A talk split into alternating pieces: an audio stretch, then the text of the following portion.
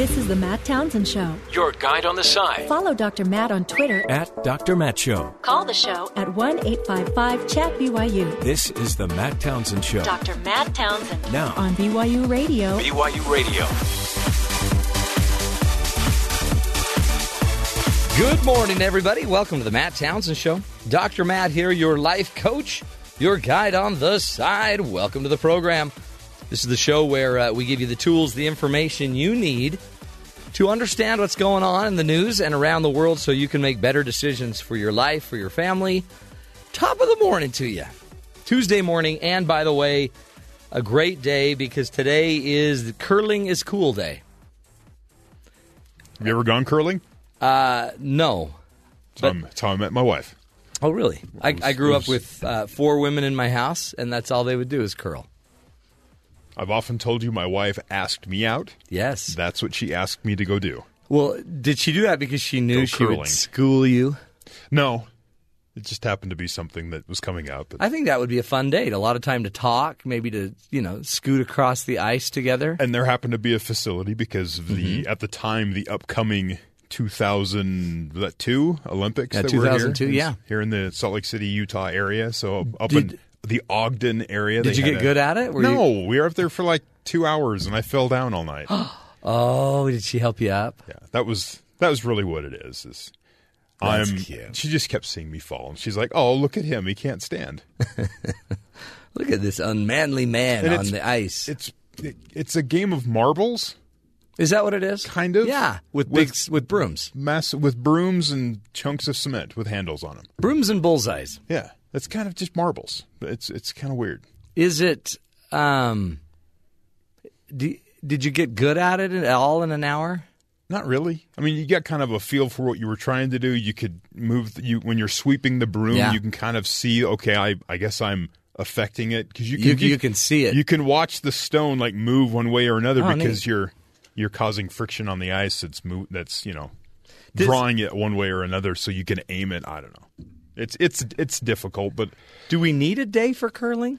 Eh, that's you know that's the big argument that no one is having today because no one. By the way, those It is. those bombs of granite, they're forty pound stones. Oh yeah, but Those they're are heavy. they're gliding across ice. Yeah, but you could. I mean, you could get caught under one of those. Kind of run up underneath the stone. That would be horrible. It's also Banana Bread Day, Yeah, which so is my favorite day. There's a reason to celebrate. And by the way, that's Ben. That's the next flavor of ice cream you need to make. Yeah, banana bread or just banana? Banana bread. bread. Okay. Mm. Hey, can you do that? Yeah. I've made cornbread ice cream. Really? Whoa, why? Let's do some. Let's do that. Why don't you make some banana bread ice cream? Okay. No, now. Now? Go. Just go. Okay. I, okay, I brought my ice cream machine, so I'll just go to the kitchen and, and work on it. Is that like your Snoopy snow cone machine? Is it the same or is it different? it's his Holly Hobbie uh, oven. yeah, I'll, I'll bring my um New light bulb. exactly. Okay. Poor Ben. No, Ben, I really want you to try that. That's a big seller.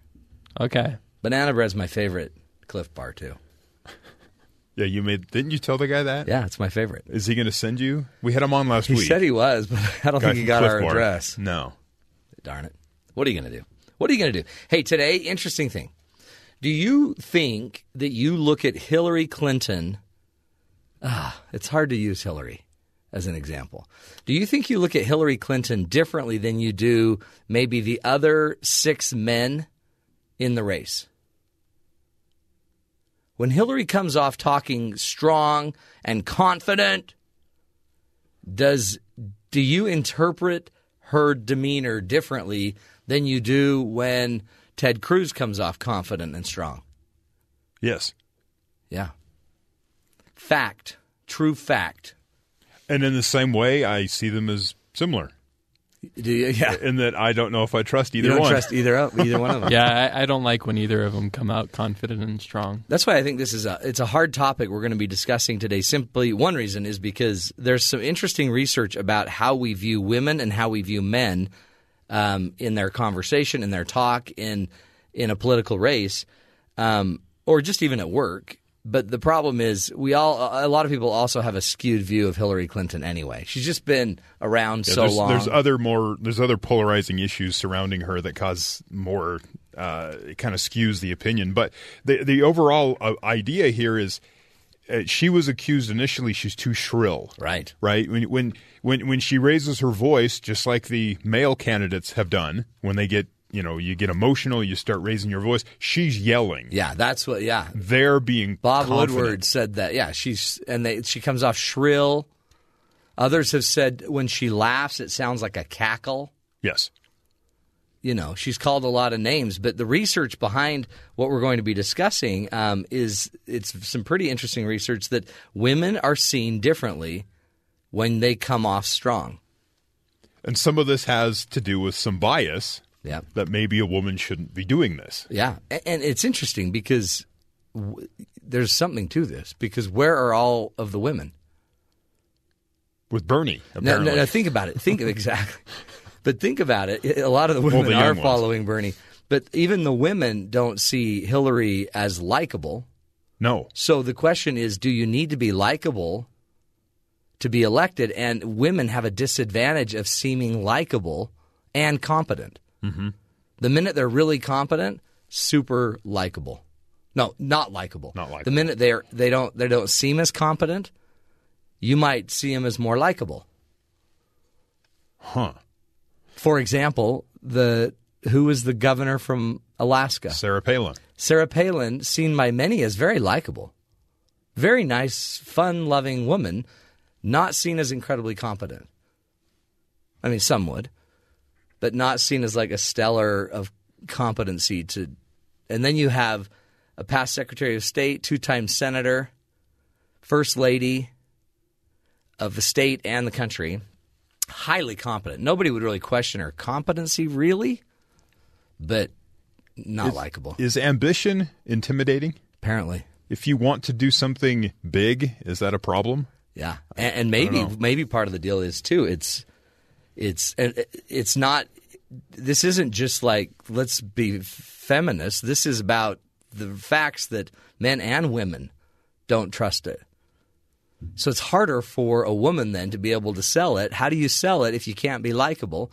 And then we live in a very personality focused world and candidacy. Donald Trump, the biggest personality on earth, not necessarily the most competent on the issues, but he's killing it.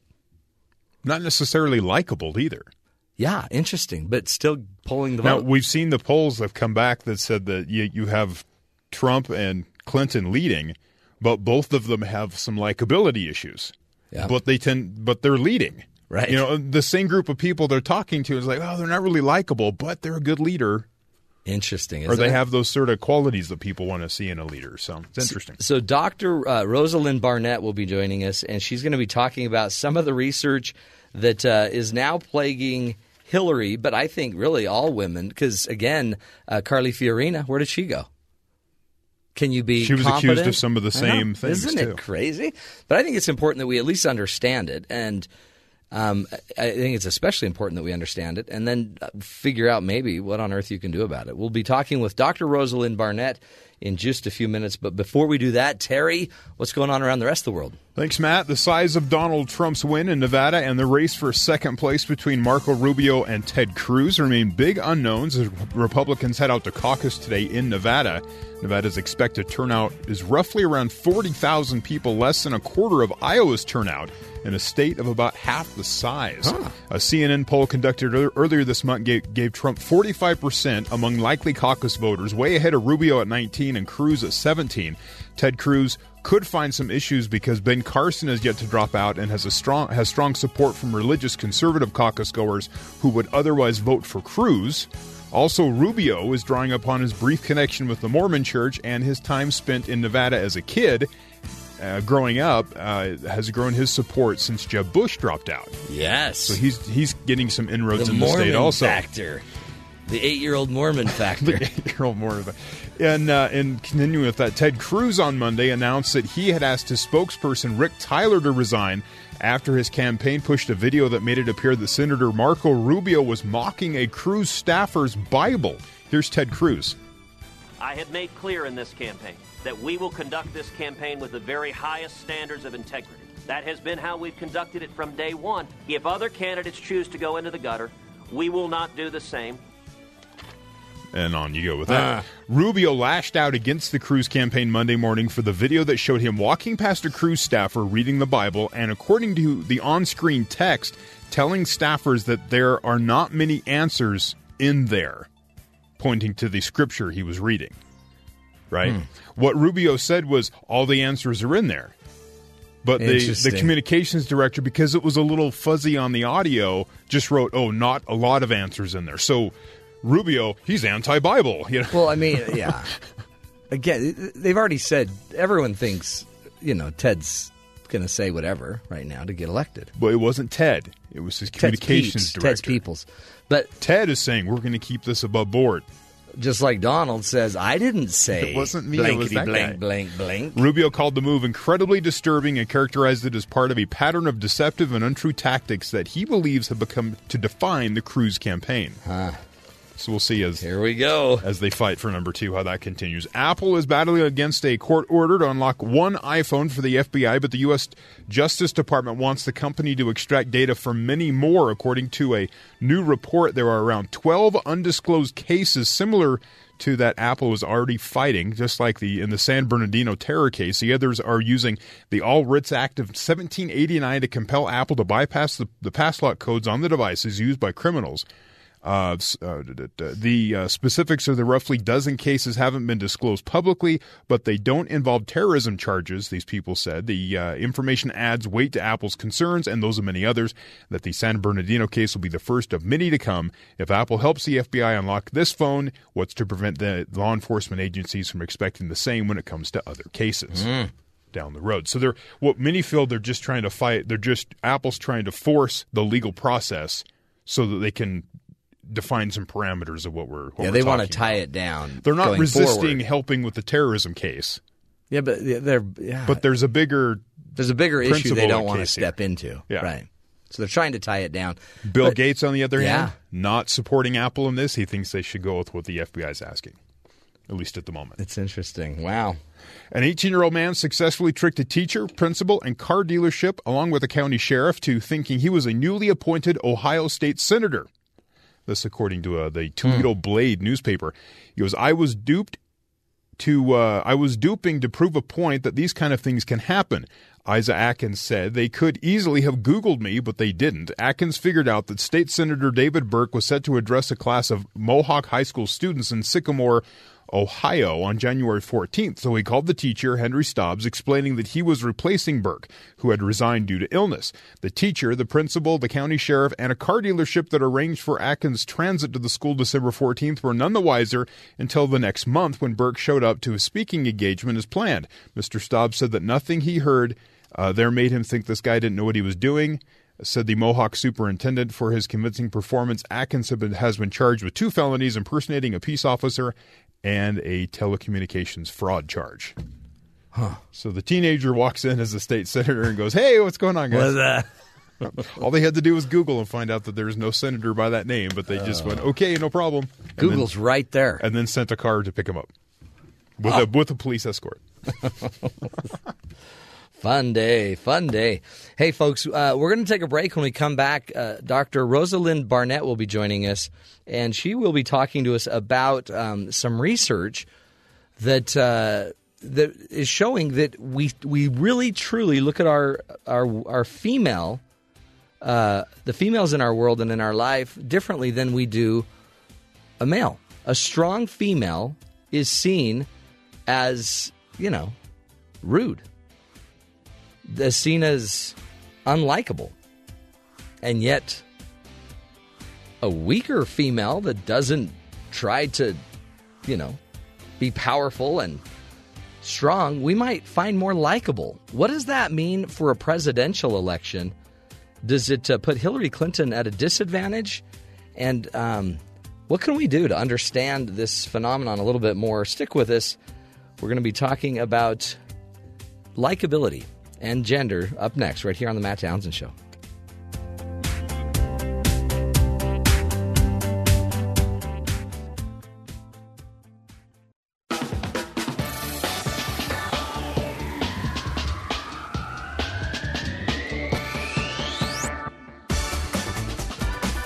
Welcome back everybody, to the Matt Townsend Show. Hey, uh, this year's election has brought to light many issues that face our society today. Among those issues is the ongoing discussion of women. Uh, not only in the workplace, but also in politics, with Hillary Clinton forging her way through the Democratic primaries. Many critics are questioning her ability to be likable. But does likability actually equal competence? Joining us today is Dr. Rosalind Barnett. She's a senior scientist at the Women's Studies Research Center at Brandeis University. And in her article, co written with uh, Caryl Rivers, uh, titled uh, Must Hillary Be Likable? They discuss the issues and struggles that women face in business, politics, really in life today, um, about uh, maybe a double standard of how we see them. Dr. Rosalind Barnett, welcome to the Matt Townsend Show. Thank you for having me. Thank you. Uh, so honored to have you, and uh, I know we we struggled trying to get you getting our timing right with you, but we appreciate you making the time. This is this is an interesting subject for me um, because I, I, was thinking the other day we had uh, maybe two females running for president. I, I, don't even remember how many the other number 17, 16 men or so, um, and and I kept hearing that there was this double standard of how we would look at men versus how we would look at women. And in your article, you presented the research to us. Do we actually see a strong female differently than a strong male, or do we see them the same? Well, there's uh, a fair bit of evidence to suggest that both men and women see uh, strong male and female people quite differently. So for a man to be strong is to be powerful, to be admired, to be competent. For a woman, a, a strong woman is often seen as, as mean and nasty, yeah. as unfeminine, as not to be liked, as not to be trusted. And we see that all over the place in this in this year, especially with, with Hillary Clinton, because everyone, not everyone, but most people agree that she's very competent. Right. Uh, that her, her credentials are not really questioned. The issue comes up with this issue of subjective likability. So for women, competent women tend to be seen as unlikable, uh, but for men, competent men are seen as quite likable. And and and it's it's by both genders, right? So even yeah. women and men see competent men as competent and likable, but they don't necess- and women don't necessarily see uh, competent women as likable. That's correct. Wow. We're all part we're all part of this culture, you know, and like it or not, you know, we share the stereotypes that us all over the place. So, you know, um, strong women are seen as, as forceful, nasty, uh, just not anyone you want to be hanging out with. And then I guess we call that term likable, right? Yeah, they're, they're likable if they if they deviate from what's expected. You know, the female stereotype. They step outside those those lines. They're too strong. They're too forceful. Whatever. Then they're seen as because they violated the norm for the gender norm, they're seen as untrustworthy and and and uh, nasty and not not a nice person. Hmm. And then so the, male, the female stereotype really operates here, where the male stereotype works in men's favor because part of that stereotype is to be assertive, is to be strong, is to be a leader. So when men are acting that way, they are conforming with their stereotype. So it's a positive.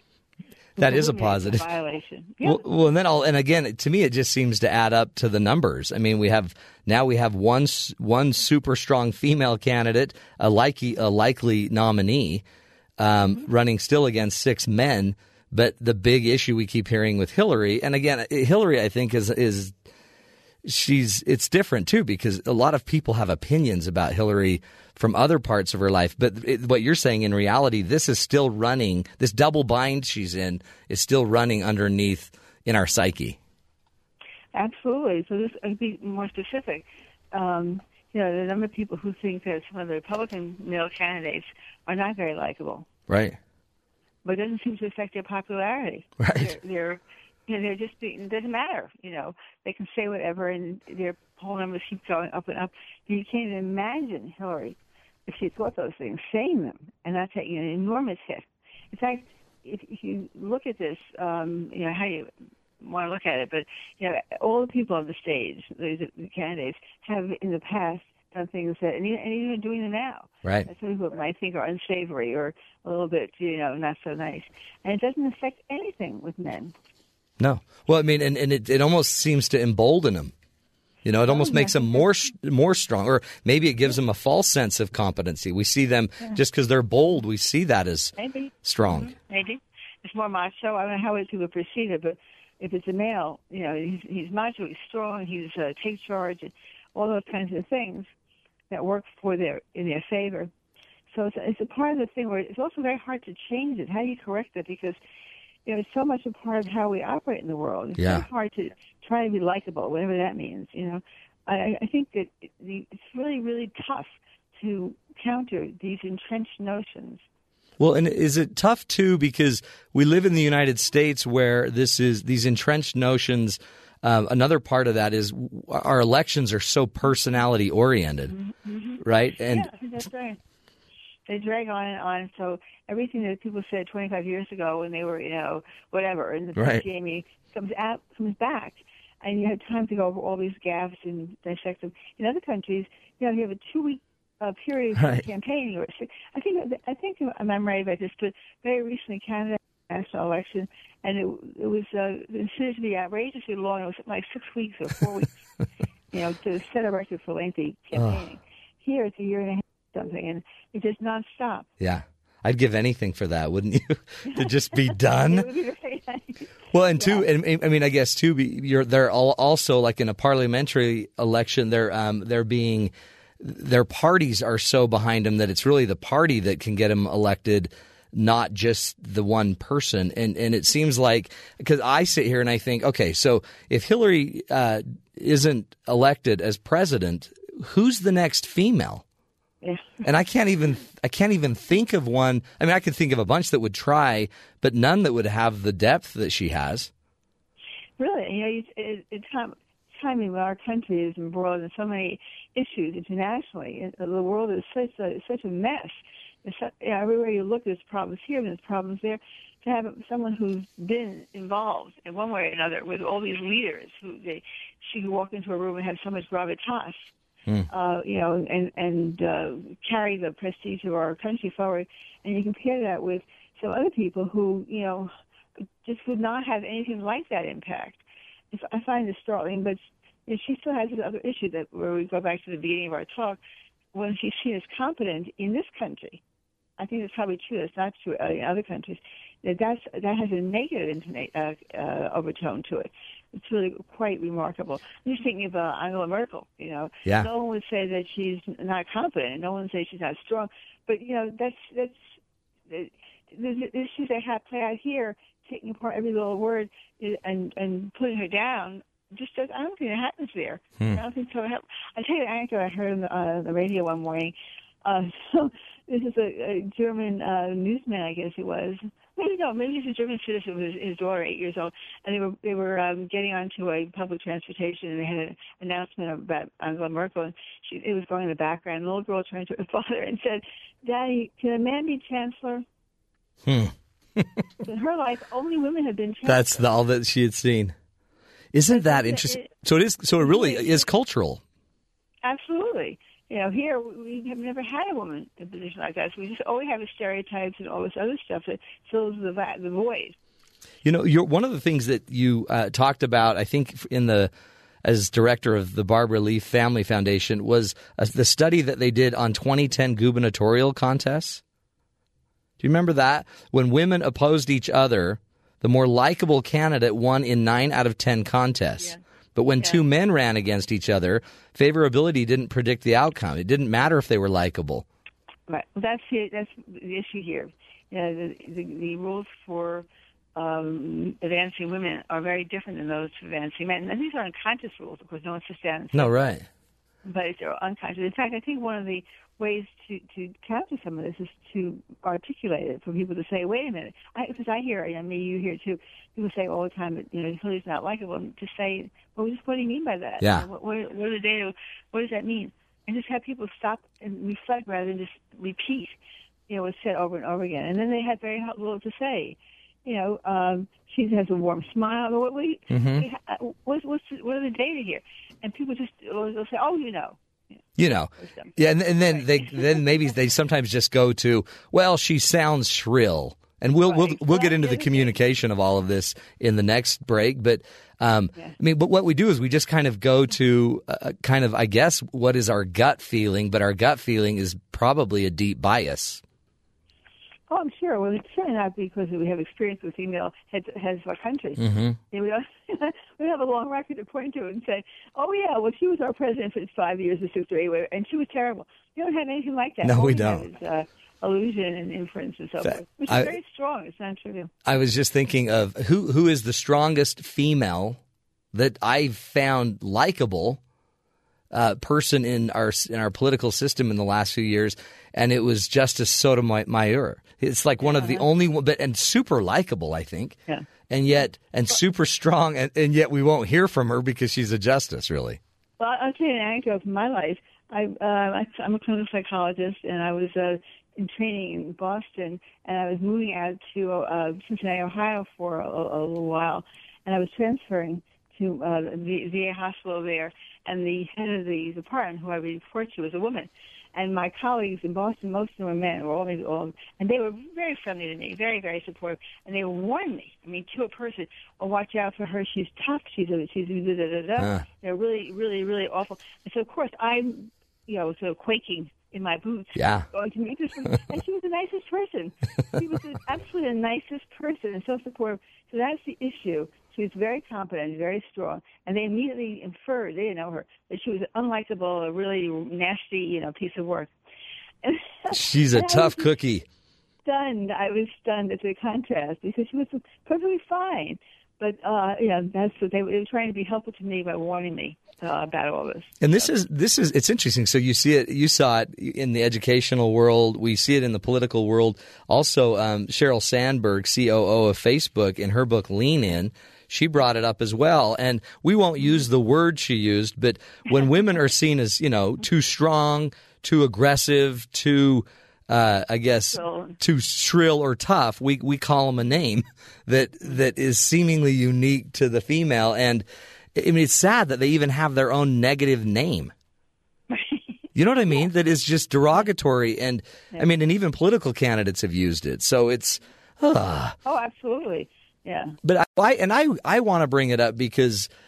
I mean, it's it's one thing to just say she's a female. We need to vote for her because she's a female. Which, as being a child of a single mother and three sisters, I get that to to the degree that I can get it. Except if there's really also a bias, which it totally feels like and seems like there is, um, it needs to be talked about. So at least we can put it out there and have people thinking about: Do they do this? Do they judge people this way? And you won't get to that unless you step back and, and think about it because it's so routinized. We just say these things. Yeah. And it's in the media and it's everywhere. So that's why I think uh, I'm glad you're doing this program. You need people to say to, think about it a little bit. Say, wait a minute, am I doing that? Yeah. Oh, I don't want to be doing that. Yeah. You know, and that's not say. Let me just take a harder look, and then reflect on what they're doing and, and um, see what they come up with. I mean, if her if her likability really you can tie it to other issues, then at least tie it to the issues, but make sure you've explored the issues. Don't Yeah, just don't just use code. Right. Just right. Code exactly talk. Right. Well, let's do this. Uh, we're speaking with Dr. Rosalind Barnett, and uh, she is uh, helping us understand a little bit, uh, actually, a lot more about this uh, hidden bias that we may have about women when they get when they are strong, when they come off competent. Many times they they seem to automatically take um, the the the role in our minds as unlikable. And uh, she's walking us through how we might be able to um, see through some of this, understand it, and maybe even prevent some of it in our own lives. We're going to take a break. We'll come back. Stick with us, folks. We're talking about likability and gender. This is the Matt Townsend Show. We'll be right back.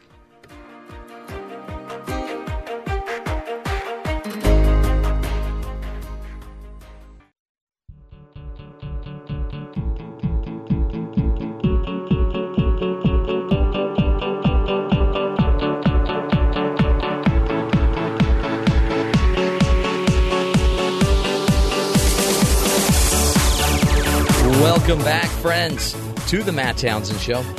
On the phone with us is Dr. Rosalind Barnett. She is a senior scientist at uh, the Women's Studies Research Center at Brandeis University. She's also directed major projects for the Sloan Foundation, the National Science Foundation, and the Ash- National Institute for Mental Health, among others. She's co authored uh, the seven books about women, men, work, and society, including Life Prints which was funded by the grant for the National Science Foundation. Um, she is, uh, I think, a wonderful resource for us to understand the uh, this dynamic going on. Um, we see it with Hillary Clinton. She, uh, I guess, sadly, is is is you know probably suffering the consequence of some of this about likability and uh, the research we've been talking about on the show is uh, simply that the more um, the more competent a female appears to be, the less likable her she is to others. Um, which is kind of it's a weird situation. So you you almost have to choose whether you want to come off strong or likable instead of being able to do both, which um, is seemingly uh, more which people tend to give more of the benefit of the male uh, to do that. So, Dr. Rosalind Barnett, welcome back to the show. Thanks. Thank you again for being with us. Um, you, you, wrote uh, the two articles that we're referring to in Psychology Today, you and your writing partner, uh, Caryl Rivers. Uh, the, the other one that I, I really wanted to talk about too was, was because this made the news. I mean, I guess all of a sudden when you have somebody like veteran Washington journalist Bob Woodward complaining about Hillary's shouting too much – uh, the, the, we also have a bias about speaking styles, huh, between men and women. Right. And, and how does that look? What What does the research say about when we're listening to a female versus a male speaking? Well, a couple of things. For one thing, uh, uh, when men take when you speak a lot, you take up time, you know. Yeah. And when men take up a lot of time in a debate or whatever, they're seen as competent and powerful and perfectly confident with their power. Well, for women, women who talk a lot, they're seen as gabby, off topic, huh. uh, on and on. In fact, less competent. So, you know, when politicians, and part of what, not part, a big part of what they do is talk. Right. They talk a lot, you know, and that's their, the name of the game. And you know, Bill Clinton was famous for running over the time allocated, and so are some of the can- the male candidates this yeah. year. Actually, the, you know, the buzzer goes off in these debates, and they ignore it entirely. They just keep going and going until the moderator, you know, you tear his hair out, saying stop, stop, stop. Um, and that doesn't affect. In fact, sometimes it increases their likability or their, their powerful ratings, not for women.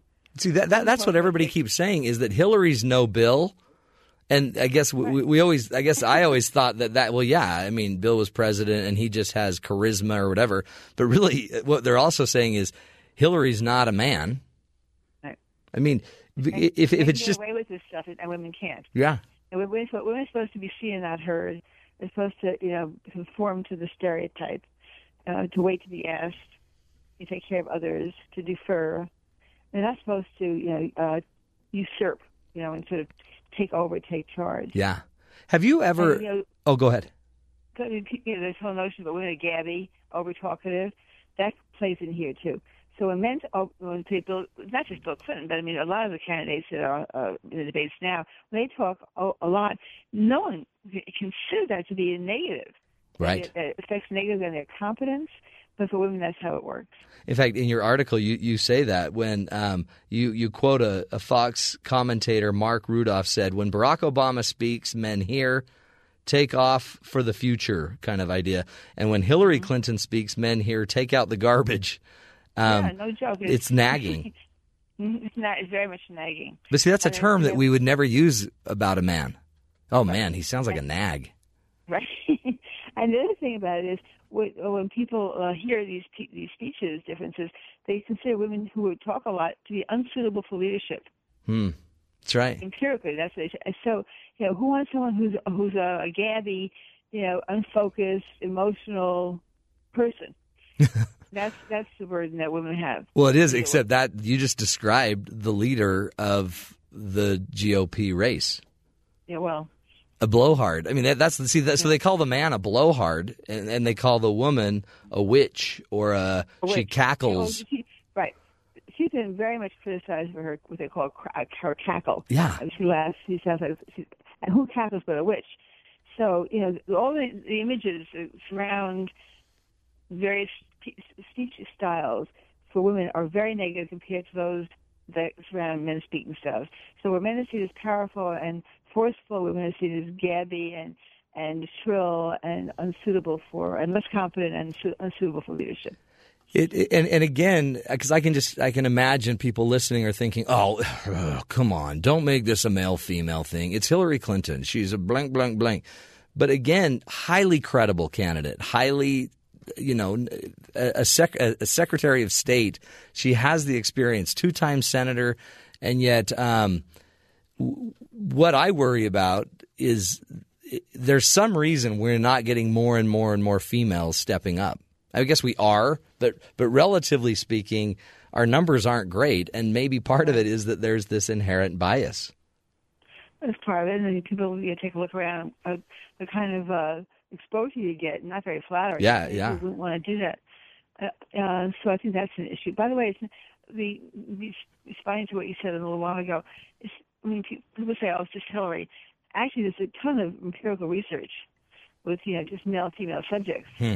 that that these generalizations we talked about They're everywhere. Yeah, they're just not about Hillary Clinton. That she's it's just Hillary is an example of what's a general phenomenon, and that's been noted and, and confirmed over and over again. Mm-hmm. Men and women are judged very, very differently on their speech styles, and those the distinctions they they people make about them have important implications for their how they're viewed as uh, viewed in terms of leadership ability. Well, I saw it with Carly Fiorina too. I thought when I would listen to her, I thought she was brilliant in how she'd handle ideas and thoughts and how she'd debate and take people on. I thought it was brilliant and one of the best debaters I think the GOP had, and yet gone and destroyed.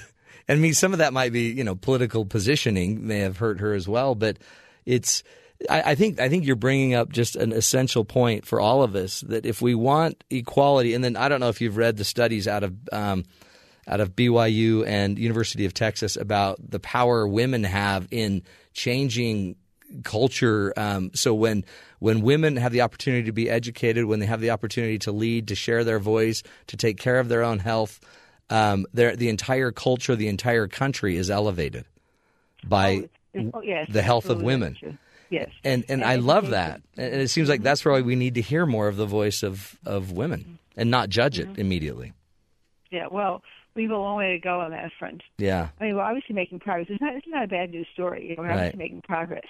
But uh, the I think this work suggests how far we have yet to go. Well, yeah, and it seems like if this actually did come down to a maybe a Donald who who has the ability to just say whatever he apparently wants to without too much recourse, um, and a Hillary Clinton, I, this could actually go crazy. I think because the things that will be said, I I can't even fathom. Well, we may have to. We may find out in the next little, very little while. Yeah. Yeah. What What do you suggest, uh, Dr. Barnett, that we do in the future going forward? What do I do with one daughter and five boys to teach them how to maybe tune into the female voice better? Well, that's a good, that's a very good question. Uh, one is for you to be. Let's see, two points. One is has to do with you. So, uh, since you're, you're you're the person we're talking about here, that when you hear any comments, you just stop the conversation. Say, "Let's- hey, hang on, hang on a second. What is it you just said? And uh, why are you saying that? Or where does that come from? Or where have you read that? Just to take it, just take it very seriously and think about it Yeah. uh, just not let it go by because too much stuff goes by. So that's what you can do for your children. Um, and then you can look at your own behavior. Look, like it or not, and we're all sexist. Yeah. No, I agree. mean, I- this is Without even knowing it, right? I mean, we, we have a Without- bias. no, this is my it's my life work, and yet I, I catch myself, Hmm. and we have to stop and say, "Wait, what did I just say? Do I really, you know, what am I doing?" You know, we- we're, we're all part of our this culture. As I said before, and some of it is in the air. We just we hear on the news, hear all the commentators' comments. excuse me. It's hard to not absorb that somewhat, but we don't want to be doing that. Right. Because, oh my gosh, what am I doing? I, I I catch myself doing that. I think it's really really important. Well, and you're and you're an expert in the subject, and yet, mm-hmm. but, but I think that's so honest. I think I think sometimes too, even when we hear that it's a feminist argument, most people don't even know what that means. Do you know what I mean? There's like an inherent bias about that. If you're a white male, that Right. that that's just wrong. Except I think the data the data is pretty clear. If all of a sudden we judge a woman that speaks the same amount of time as a man, um, if we judge her as being more just you know yappity gabby, instead of just a profound thinking and communicative senator or whatever. That's a problem. Yeah, it is a problem.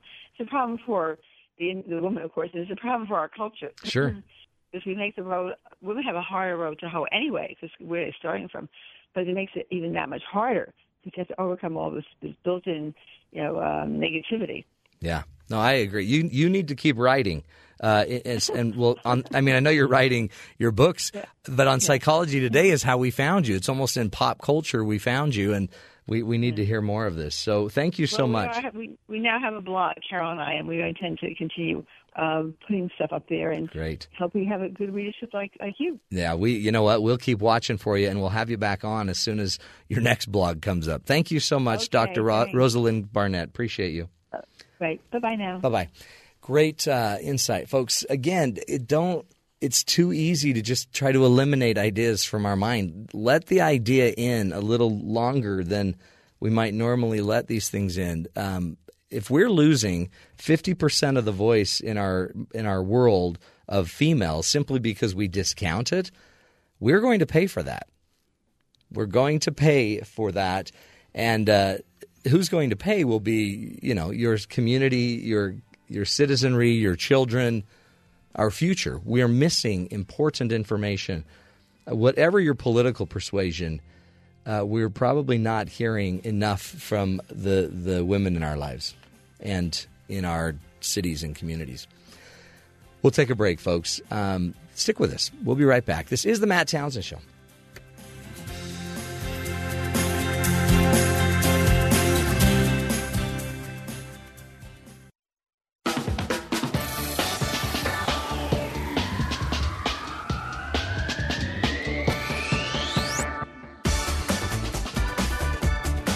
Welcome back, friends, to the Matt Townsend Show. You know, when you think about it, um, th- there's always an inherent bias, there's a cultural bias.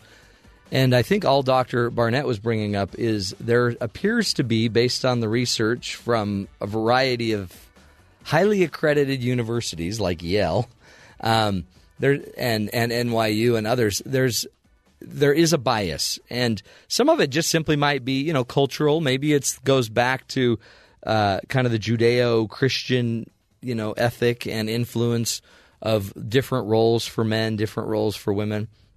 But in the end, it doesn't hurt us to just question our own thinking, right? To self-reflect and notice if that bias is is taking over us there's something super powerful, I would say, to be, for example, um, a, a conservative that can still appreciate Hillary Clinton, her strengths, um, her abilities, her skill set, and appreciate that she's a female and appreciate that that's a powerful uh, opportunity. And you still don't have to vote for her.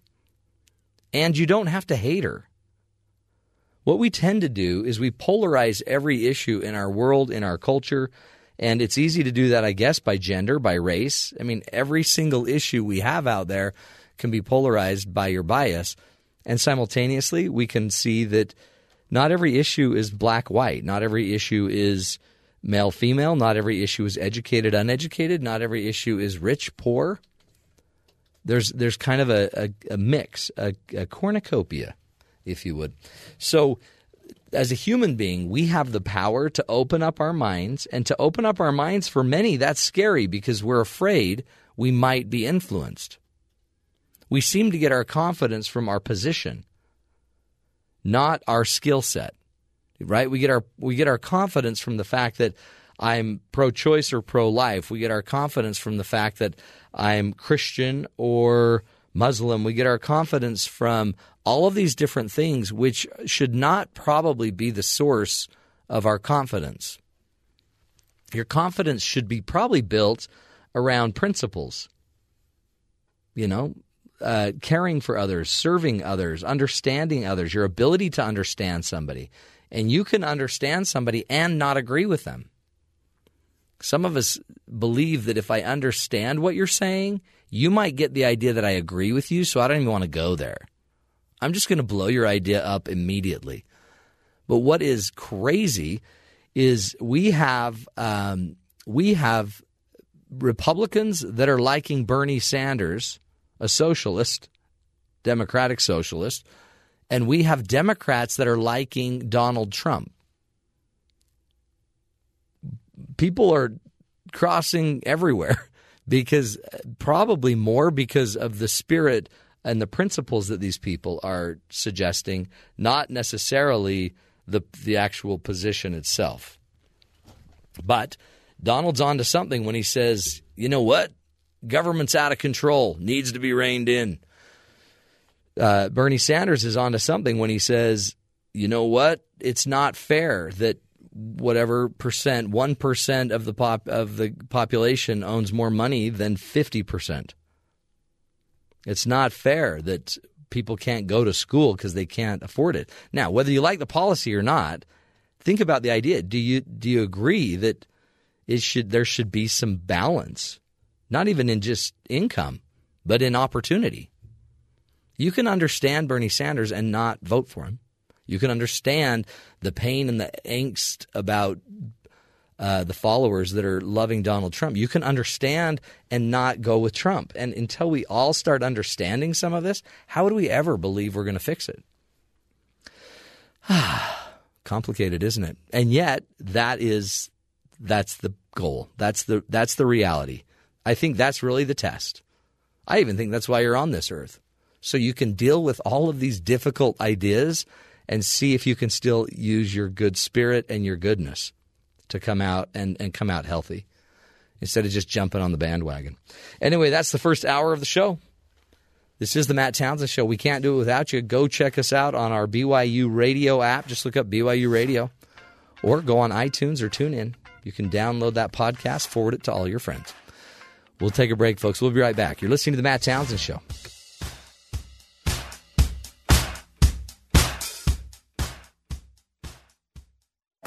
This is the Matt Townsend Show. Your guide on the side Follow Dr. Matt on Twitter at Dr. Matt Show. Call the show at 1 855 Chat BYU This is the Matt Townsend Show. Dr. Matt Townsend Now, on BYU Radio. BYU Radio. Good morning, everybody. Welcome to the Matt Townsend Show. Dr. Matt here, your life coach, your guide on the side. Welcome to the program. This is the show where we give you real life solutions for your real life problems. Yes. Every time I say that, Terry cringes. well, because it's really No, it is. it's a big ask. it's not. You, you're you're putting us out there. You're committing us to to fulfill a mission that I don't know if we fully could. Well, let me give you an example. Okay, go ahead.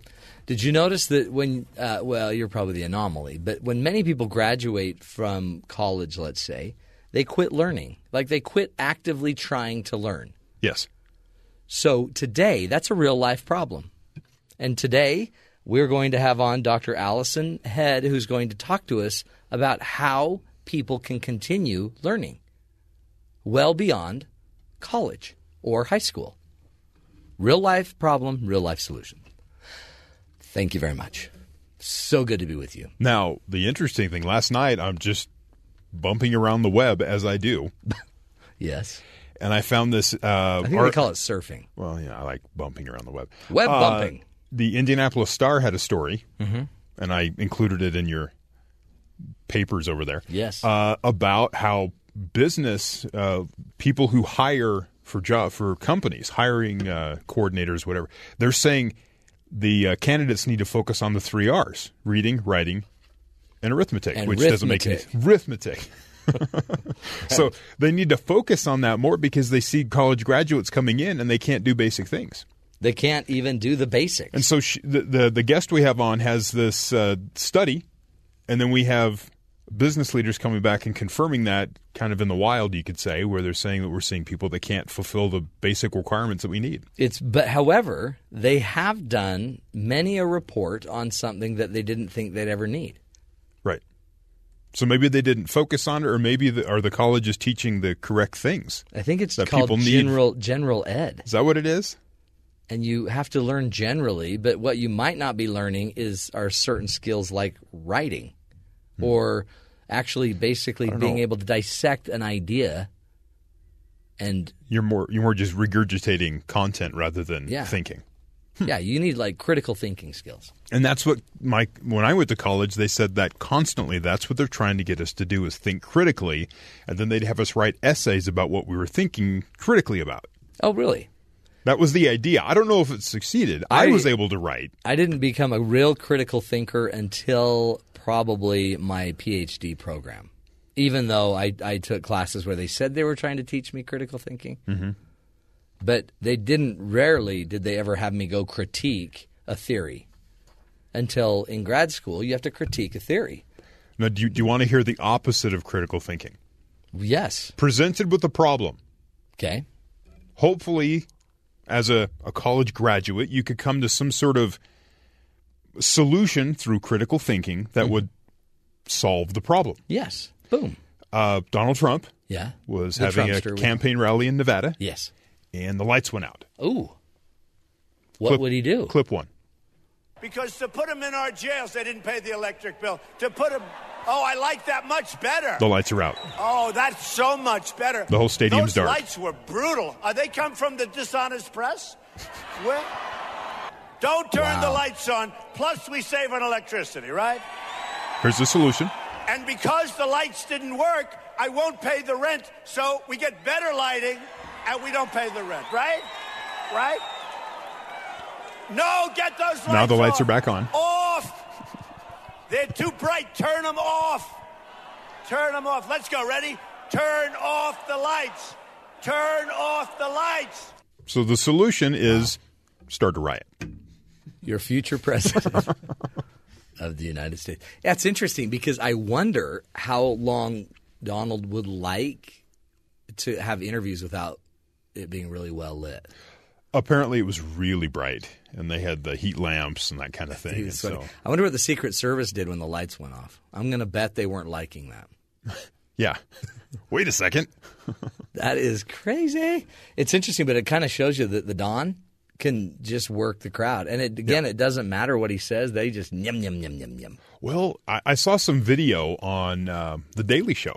They, Oh. they sent one of their uh, correspondents. still on? It is. Awesome. They they uh, they went to uh, one of his rallies and they watched as people were all excited at the beginning, and then Trump just sort of keeps talking, and then people are sort of milling around, and no one's really paying attention, and then at the end he gets them all riled up again, and that's how the rally goes. Oh, So in the middle, when he's talking about you know policy type things, people are like, "Could you just say something crazy, please?" And then he says something Yeah. crazy, and everyone's going nuts. show us a Kardashian. So he says about halfway through, people are just bored. Everyone, he, the camera looked around, and people are looking at their phones and just standing around talking to each other. And he's up Oh, there that's just interesting going off that's on immigration. that you don't ever hear about that. yeah, they only see the clips of him doing stuff like that. but he and, or and- last night saying that there was a protester and he'd wish he could punch him in the face or Oh, he yeah. should be beat up or something Yeah. like that. Um, you know what? They ought to be careful there because did you hear about what happened in? Um, oh, it's it's in the headlines right now on on CNN. Apparently, a toddler has been sentenced to life in Egypt. Whoa. An apparent case of mistaken identity. A three year old Egyptian boy has been sentenced to life in prison for a crime he allegedly committed when he was 16 months old. Huh? In what appears to be a bizarre case of mistaken identity, a military court last week found Ahmed Mansour Kurani Sharara and 115 others guilty of killing three people and sabotaging public and private property. The crimes allegedly took place in 2014, January of 2014. Uh, protests by supporters of ousted President Mohamed Morsi, Morsi and ensuing clashes uh, between some other groups. Anyway, this kid has now been basically accused as part of that group of 115 and has now been sentenced to life. Hmm. Like they've sent, they've already had the court. Yeah. uh, they've looked at the little child and Yeah. wow. Um, he was 16 months old when the demonstration took place. He was just a little over three years old when the military court sentenced him to life last week. Wow. Like, what are they thinking? Apparently, they're not. Critical thinking would say probably wasn't a big influence there. Was he there, though? I Maybe. have. I mean, you, you think are they just being stubborn so they won't back down because even though they made a mistake, are they just holding their ground because they don't want to look bad? But I mean, it's a little kid, It's a kid. And you, you uh, there's like a thousand people involved. Is that what they said? Yeah. Or- so I mean, what's one person? Oh, but this guy, who knows? mastermind. Interesting. He did still have those little chubby rings around his hands, Okay. his wrists, and his elbows. Never trust somebody with those chubby little rings around their hands and their elbows. He may be packing something. Hey, uh, let's get to the rest of the headlines. Terry, what's going on around the rest of the world we need to pay attention to? Thanks, Matt. There are five Republicans still in the presidential race, but on Monday, today, several prominent Republicans portrayed it as two a two man contest between Donald Trump and Senator Marco Rubio. With establishment stalwart Jeb Bush out of the race, Rubio notched several high profile endorsements heading into Tuesday's GOP caucus in Nevada. And both Rubio and Trump took advantage of Senator Ted Cruz firing his campaign spokesman to reiterate their charge that Cruz relies on dirty tricks. Trump is expected to win Nevada contest, the Nevada contest, and polls have him way ahead of the majority of Super Tuesday primary states. Make no mistake, this is a two-man race. Senator Dean Heller of Nevada told a Rubio rally in Reno on Monday. This is between Donald and Marco Rubio. What do you think? Is that true? Do you think Ted Cruz is out of this? No. Uh, Ted's not out of it till Ted's out of it. He likes me to call him Ted. I like how they're just ignoring him. Yeah. Because you know that's going to make him mad and he'll Oh, start yeah. saying more things. He's a liar. So, speaking to a crowd at George Mason University on Monday, Republican presidential hopeful John Kasich recredited his early supporters in a less than flattering way. He described getting elected to the Ohio State Senate in 1978 thusly. How did I get elected? Nobody was, I didn't have anybody for me. We just got an army of people who, um, and, and many women who left their kitchens to go out and go door to door and to put, put yard signs up for me all the. First off, I want to say your comment earlier about the women came out of the kitchen to support you. I'll come to support you, but I won't be coming out of the kitchen. I got you. Take that. A female supporter. My wife had the exact same response. She went, Sir, oh, come on. Get him out of the kitchen? Yeah. But what he probably meant is in the 70s, the homemakers Many of the people sitting in the front row would have agreed. and he was a big part in getting women active into politics. John Kasich offered an apology Monday for his earlier comments. Sometimes when you operate on a high wire without a net, sometimes you fall off. Fall off, break your neck. You say things not exactly the way you wanted to. Sorry. That's right. Oops. The, Oh, Pentagon, the Pentagon has submitted a detailed plan for closing the U.S. military prison at Guantanamo Bay to Congress today. 91 prisoners still remain at Gitmo, and the Pentagon has listed 13 U.S. detention facilities that could house the prisoners. President Barack Obama has vowed to close the prison since 2009 and renewed his pledge to do so before he leaves office in January. Uh, Republicans and some Democrats remain opposed to the proposed move to uh, move of Guantanamo prisoners to U.S. soil. Congress has banned any transfers of inmates to maximum security prisons in the U.S. since 2011. I remember they tried to move into a supermax Yeah. in Colorado, and a bunch of people were like, "Not in my Oh, no, backyard." you don't. But then they're like, "Do you know the psychos we have in that prison?" I mean, what's the what's the difference? You're safer with these guys here. Jeb Bush sank $130 million into his failed presidential campaign, which came to an end Saturday night after a dismal fourth place finish in South Carolina. Uh, as so he threw in the towel, as we all know. The New York Times broke down his Bush's epic spending. He spent more than all other GOP candidates combined and declared it one of the least successful campaign spending binges in history. But where exactly did all the money go? Bush's big biggest chunk of change, 84 million, went towards positive advertising in an attempt to reintroduce himself to the Republican electorate, the Times reports. Remember when about halfway through his time he's like, "Wait a second. We have to reintroduce myself. People That's don't know who I You am." don't even remember me. He also spent a whopping 10 million on consultants, 8.3 million on campaign staff, while those are the only the categories that cross into the millions. His other spending suggests a little things that really do add up. Bush reportedly spent 94,000 on quote clubbing, going to events and dinners in prestigious clubs such as the Yale Club, the Union League Club of Chicago, and Nantucket's Westmoor Club, Clubbing? and 15,800 on valet parking at his events. Now, I bet you clubbing doesn't mean clubbing like that. No, but I mean they listed No, it's sending brutes out to beat people up. Clubbing. This, Old school this, politics. This is my best because it's part of every political campaign. What? Four thousand eight hundred thirty-seven dollars on pizza. That's what I was thinking. That's some good pizza. Uh, That's a pretty low number for pizza, though. Well, he's only in a short time. It was only 12 pies. I, know, I know McCain had when he uh, lost to Obama.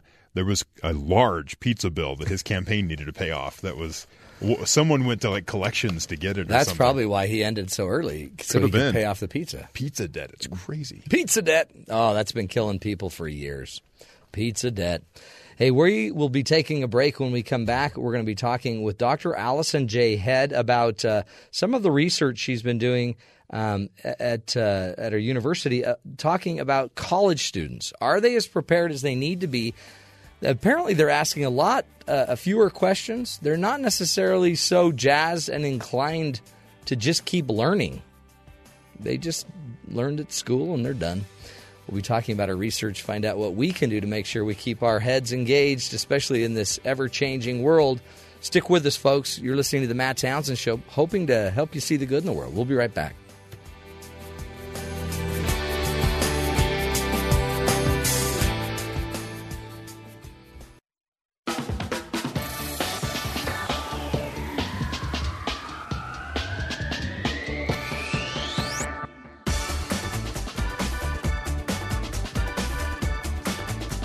Welcome back, friends, to the Matt Townsend Show. You know, after about 20 or so years of schooling, many adults strike out into the business world, but does their learning really ever stop? There are new positions, promotions, trainings to accomplish in the workplace that require continual learning. But how proficient are we at asking the right questions and, uh, and, and continuing our learning after we've exited the world of academia? Dr. Alison J. Head directs Project Information Literacy, or PIL, P I L. PIL recently looked at how today's graduates continue to learn once they've completed college. She joins us now live from California to talk about uh, the research and what they found in the research. Dr. Alison J. Head, welcome to the Matt Townsend Show. Thank you for having me. I'm, it's, uh, it's my pleasure to be here. This is, I think, a fascinating uh, work that you're doing on Project, um, uh, what's it called? Project, uh, Project Information Infor- Literacy. Information Literacy. Pill. It's a pill. It's, is it a hard pill to swallow? But, but, you know, at Harvard, they do call it pill. I So bet. Maybe I'm a pill to Harvard College. Well, Alison, we appreciate.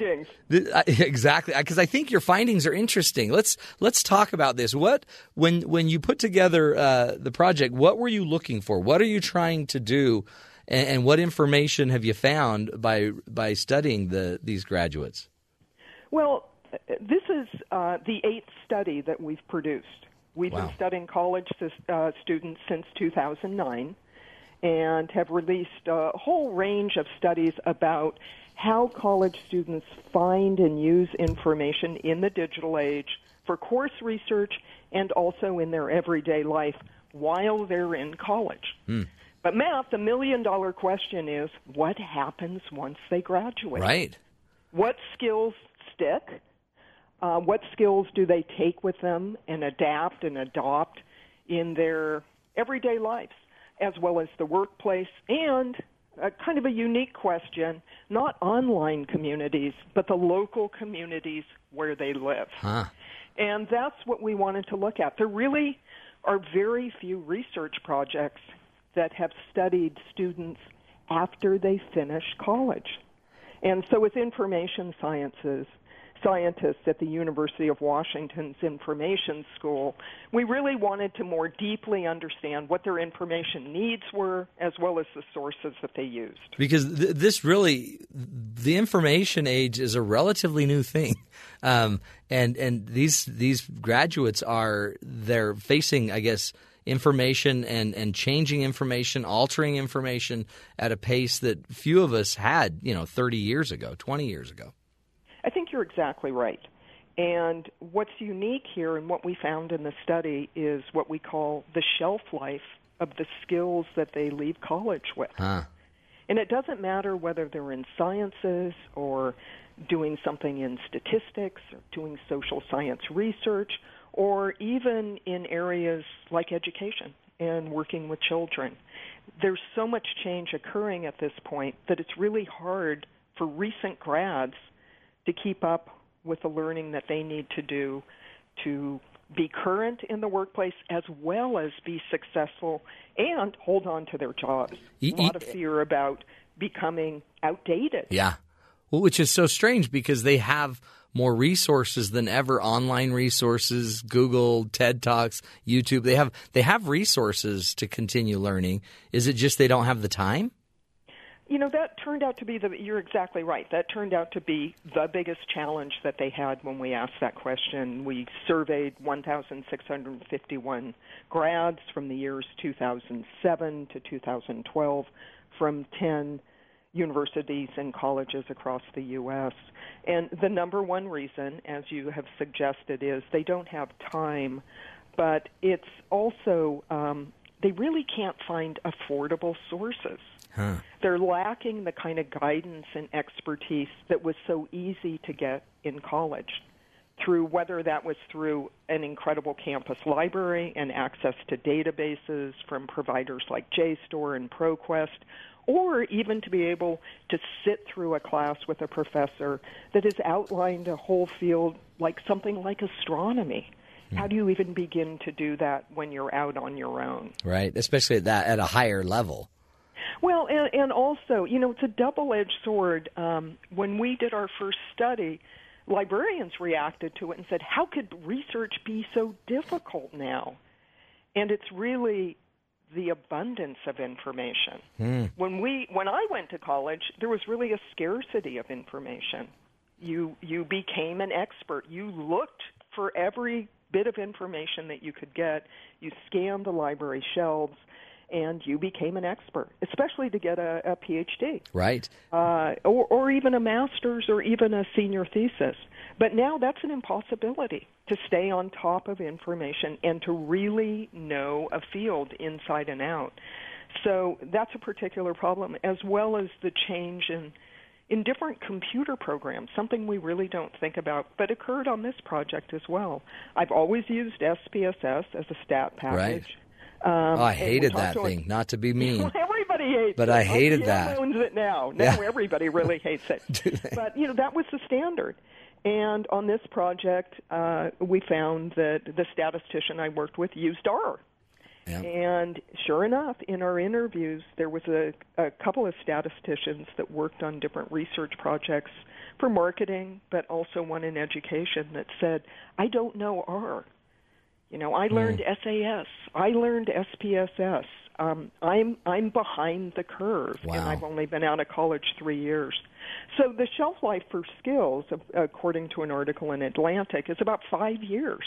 so the shelf life is five years that's Yeah, five years for the skills that you're learning is what a recent article on lifelong learning uh, by John Seeley Brown and others uh, quoted as finding. So really That's, I mean, that's really shocking, no matter what field you're in. So that's one particular problem. It's not, you know, it's auditors keeping up with financial programs and approaches. It's uh, people that go into education that are educators and work with children. There's so much being discovered about different curriculum as well as the way the brain works and teaching methodologies as well as keeping up with core standards and the controversy over that.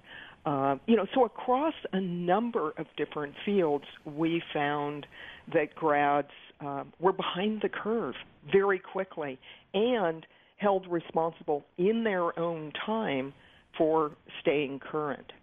is it And that, and that really blindsides grads. Oh, sure. Well, I mean, think of that. Think of the money, the time, the energy you spent, and then you ride that wave, go get your first job. You're just trying to stay, you know, alert in your 65, 70 hours a week job um, just to get ahead. And five years later, you've been passed.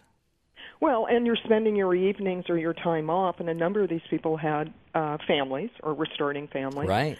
You know, um, trying to sit through Code Academy or Code School or a MOOC, which we found really was too much of a commitment and something that was the kind of learning, kind of a non-formal learning, that was not very similar to the classroom, hmm. where they missed their peers and missed that responsibility of having to go to a classroom, say on a college campus or such. And the community, almost of that. Was it the community exactly. and the fact interaction? that you're exactly right. That you could turn to your peers and Um, you knew how other people had done on tests and uh, how the learning was happening, and and if you wanted to review a concept, you could bring that up into class in class, and there was discussion about it, which is different. I mean, there are, that is available in online settings, but that doesn't seem to be something that works as well. Explain what a MOOC is. Some people may not know what a MOOC is. Well, a MOOC is it's something relatively new and it's for multiple users, sometimes thousands of users, to sign up for an online course, and it's immersive. Uh, Harvard has MOOCs that they've made public. For instance, they have Terry Fisher from Harvard Law School Huh. teaching a course, a beginning course about copyright, which is pretty interesting. It's filmed. Uh, his slides are there, his PowerPoint slides, and he goes through a lot of engaging examples. And by the end, you may get a certificate or you may get a badge. There's also Coursera is probably the most widely used MOOC that's out there. However, what's interesting is we found YouTube Mhm. was much more used in the sample, 79%, uh, for learning in short little spurts Yeah. and how to videos, which I think we all use. Then MOOCs. MOOCs, Coursera, for instance, was only used by 14% of the sample. Were they, are they are they the same level of depth? I mean, I assume a MOOC would be much more. Uh, it'd be deeper. It'd be probably be more like being at a university. It's you know it's a course. It's an online course that's sequential. Um, you know, this week, for instance, we found on another topic. We found this is. I think this is really fascinating. In the past, everyday life research interests have been around hobbies. They always have. We did research a few years ago and found the same. The original research done in Finland found hobbies were huge. We found this as well. However, what's interesting is the hobbies have shifted. There, a great number of the grads had hobbies that were around coding. Oh, really? Python, learning Java, wanting to learn web design, learning that in their personal life, but also that spilled over to the workplace life.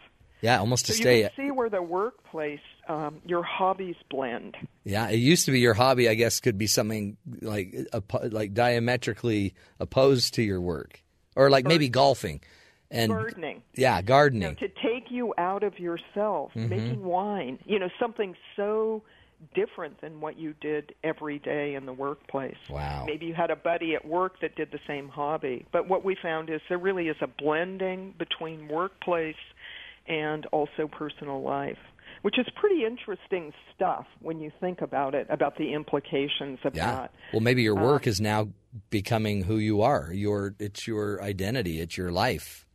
Well, you, when you college is very different, and there is such an emphasis for a variety of reasons, tuition being probably one of the primary ones, and the need to get through in four years and be employable.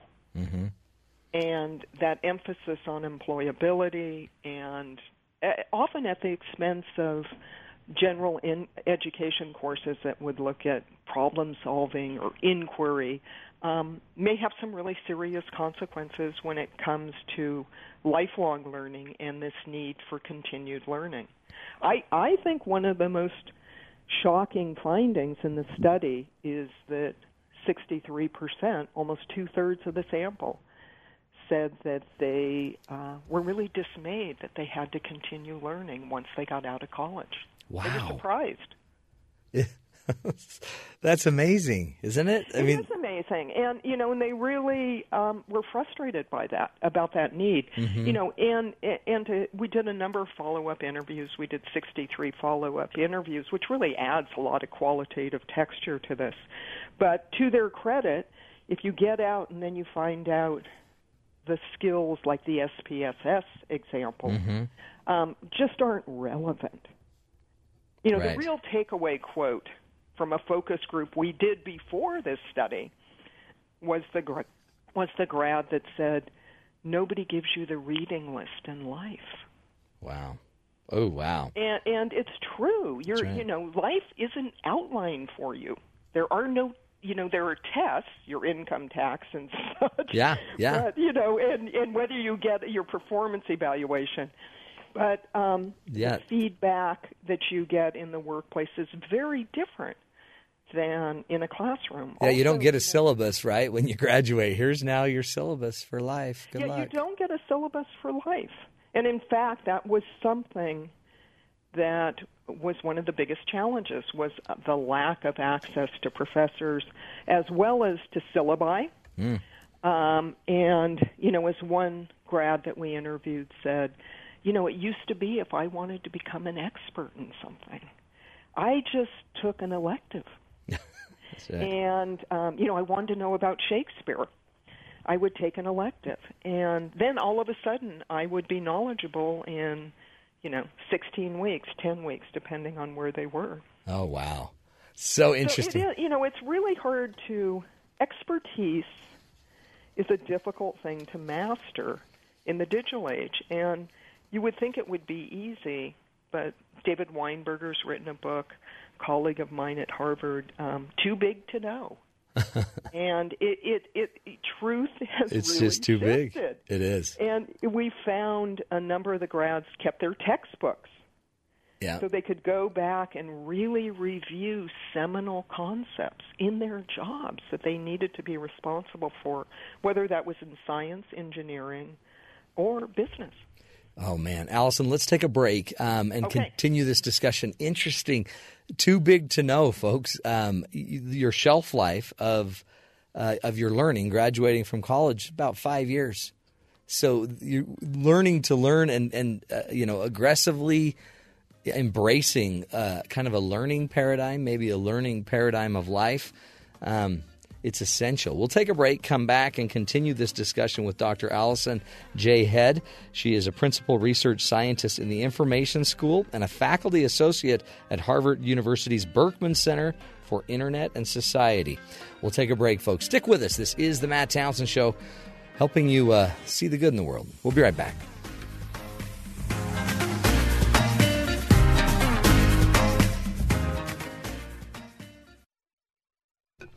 Welcome back, everybody, to the Matt Townsend Show. Ah, so much to learn and so little time to learn it. On the phone with us is Dr. Alison J. Head, and she is um, the director of Project Information Literacy (PIL), or uh, and recently um, uh, they've done a study. Um, the study she she is the head of um, the principal research scientist in the Information School and a faculty associate at Harvard University's Berkman Center for Internet and Society. And in their study, this is the eighth study that they've done, um, basically evaluating college graduates to see you know how they're doing as they're coming out preparing to take on the world. This uh, study is titled "Staying Smart: How Today's Graduates Continue to Learn Once They Complete College." And some of the information she's giving us is the shelf life of their knowledge is about five years.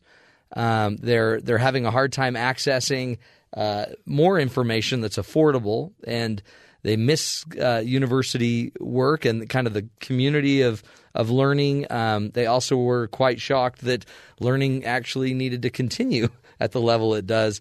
Uh, Dr. Alison Head, am I getting it right so far? You're doing a good job. That's a lot of info you've come up with. You want to, you want the million dollar question? Yes, I don't. You know what's funny, Alison? I don't even know what the million dollar question is. Oh, yes, you do. Okay, well here, let's see. Every everybody that sends somebody to college or that goes through college or teaches Oh, yeah. in a college or university today is asking this question and in fact the American Association of College and University universities asked this question in a survey. They went to employers and said, "What do you want most from today's grads?" Hmm. And employers said more than major the ability to have critical thinking skills. Ah, there you go. To think critically. I don't care about major. This, of course, goes against what Pew's found, what the U.S. Census has found. It's always been major, and this emphasis on STEM, science and technology and engineering Right. and math, that that was the pathway to a good job. But these findings are interesting and kind of shake things up. So we were intrigued by those findings from AACUP and AACU and thought, well, let's this is good, But let's ask our sample of grads what they think themselves they took from college as far as critical thinking skills that helped them with learning once they graduated. Yeah. What'd you find out? Okay. What we found out, here's the good news. They got an A on the report card for really information seeking proficiencies. The ability to find information, which is really great. Yeah. They were particularly strong in evaluating information, the credibility and the relevance, oh. as well as the currency. Yeah. How come? Well, it's probably one of the most critically important skills that's being taught from K through 20 now. Okay. So they get an early dose and they continue to ramp up those evaluation skills as they go from high school, for instance, to college. Give you a quick example. In high school, you might be asked, well, is this a credible author? What can we find out about him? In college, it might be ramped up, the evaluation to, is this a credible author? What, what is his background or her background? Um, what credentials do they bring to the process? And who else argues with them in this discussion of their point of view? Hmm. Yeah, is a So two-sided art? Yeah. Point of view, Mhm. and is one introducing bias? So you so evaluation Great. is something that is developed really well in education in a lot of different educational settings. So this is an A on the report card, as well as presenting information. There are a number of different tools, of course, to do this. The obvious one is PowerPoint. So the tools themselves have lent themselves to more presentation as well as making short videos, um, which is often fun for students. Right. So Well, and, and is- important to business, right? I mean, so these are these oh, are all it's a hu- huge incredibly good traits or abilities. Business grads always score really high on that particular skill as a takeaway, but so do other majors as well, increasingly with every year that we look at that. But the one, uh, and then the last critical thinking skill is even better news, which is a number of the grads, these are all about three quarters of the sample, agreed, you know what, I, I really know how I like to learn. Okay, they know their style, their method. Yeah. Yeah, metacognition, really. Um, and the metacognitive abilities, for instance, when we've been out in the field, I'm always fascinated when a student interviewee will say, Well, you have to understand, I'm a visual learner. Right. I don't do well with text. And so they have an idea of what their learning styles are. Those are all great. This is where they're getting A's. Where, where are they? where they're getting A's. Where are Okay, they you ready for struggling? the- yeah. You're ready for the C minus? Yep. Okay, here it is, and it's a little bit scary. The last one is their ability to keep asking questions and to, frame questions of their own and continue asking till they get an answer. Hmm. So, if you really think about the state of education in a number of institutions and in a number of different curricular areas, we found this, for instance, in engineering with our interviewees, that in engineering, as an example, you're so often taught the solution. Yeah. As one of the grads we interviewed said from a big public institution, y- you have to understand uh, the solution, there is one, and it's either in the textbook or the faculty members define Right. it. The truth is there. You get out in the real world, and there's no Nope. textbook. That's right. There's no back of the textbook with the answer and the explanation. And And some people assume you have the answer, right? You're the expert. You just got out of Harvard. You should know. Well, exactly. Uh, you know, it's really that ability to ask different questions so that you continue learning Right. in the workplace or in life. I mean, community involvement's really low on this on this survey. The response only about 25% across the sample said that they sought out um, volunteer opportunities. And if you don't question and start developing questions of your own, then you're less likely to be involved in civic engagement. um, as well as volunteering in your local community and, and taking part in that. So does this speak to the hierarchy to the are- Oh, sorry. Does does this speak to the hierarchy then, Alison, the structure of how we download information into our children and young adults is it's kind of a top down knower and the people that don't know. Well, I think are a lot of different. Uh, I've talked to a lot of different people about this finding, um, and appeared at, Harvard Graduate School of Education that's really fascinated with this because how are we teaching today's teachers? And really, Dan Rothstein, uh, we did an interview with him that's up on uh, projectinfolit.org, one of our Smart Talk interviews, and he runs the Right Institute organization, the Right Question Institute. And the Right Question Institute, um, its mission is to teach question asking. And in his argument, and, and I totally agree, it's never the first question. It's getting somebody to be comfortable asking the second and third and fourth. Yeah. And that's really where the learning takes place. So, in a lot of ways, what edu- people in education will tell you is teachers really aren't taught to encourage question asking from students and how that process occurs. I I would say, you know, after teaching for 25 years in a college setting, um, uh, we have a number of strategic learners. They know how to get into classes, they know how to memorize the information, take tests, and get out. And they get A's. Right. And they're really not asking questions. Um, our interviewees talked about other reasons that I I don't know if intimidate, um, i- certainly in some cases, but really lessen the ability to ask questions, especially in big public institutions. And that's the student to professor ratio of classes. Yeah, you, yeah, 200 people in a room or whatever, that's Right. you may not dare say anything. you know, and the most damning quote in our entire study is from a student from a big public institution that said, You have to understand, my university was in the business of churning out students. Right. Ooh. And they had a model, and they could get you through in four years, and you just didn't have time to ask questions. Oh, that's so sad. so they're good at responding Right. to other people's questions, yeah. but they're not good at asking No. their own. Well, so it's so it's like they don't own their learning. They don't own their they don't own their learning. Yeah. They own their, you know, the curriculum that's served up. So in the workplace, uh, for instance, we talked to somebody um, that we interviewed in the follow-up interviews.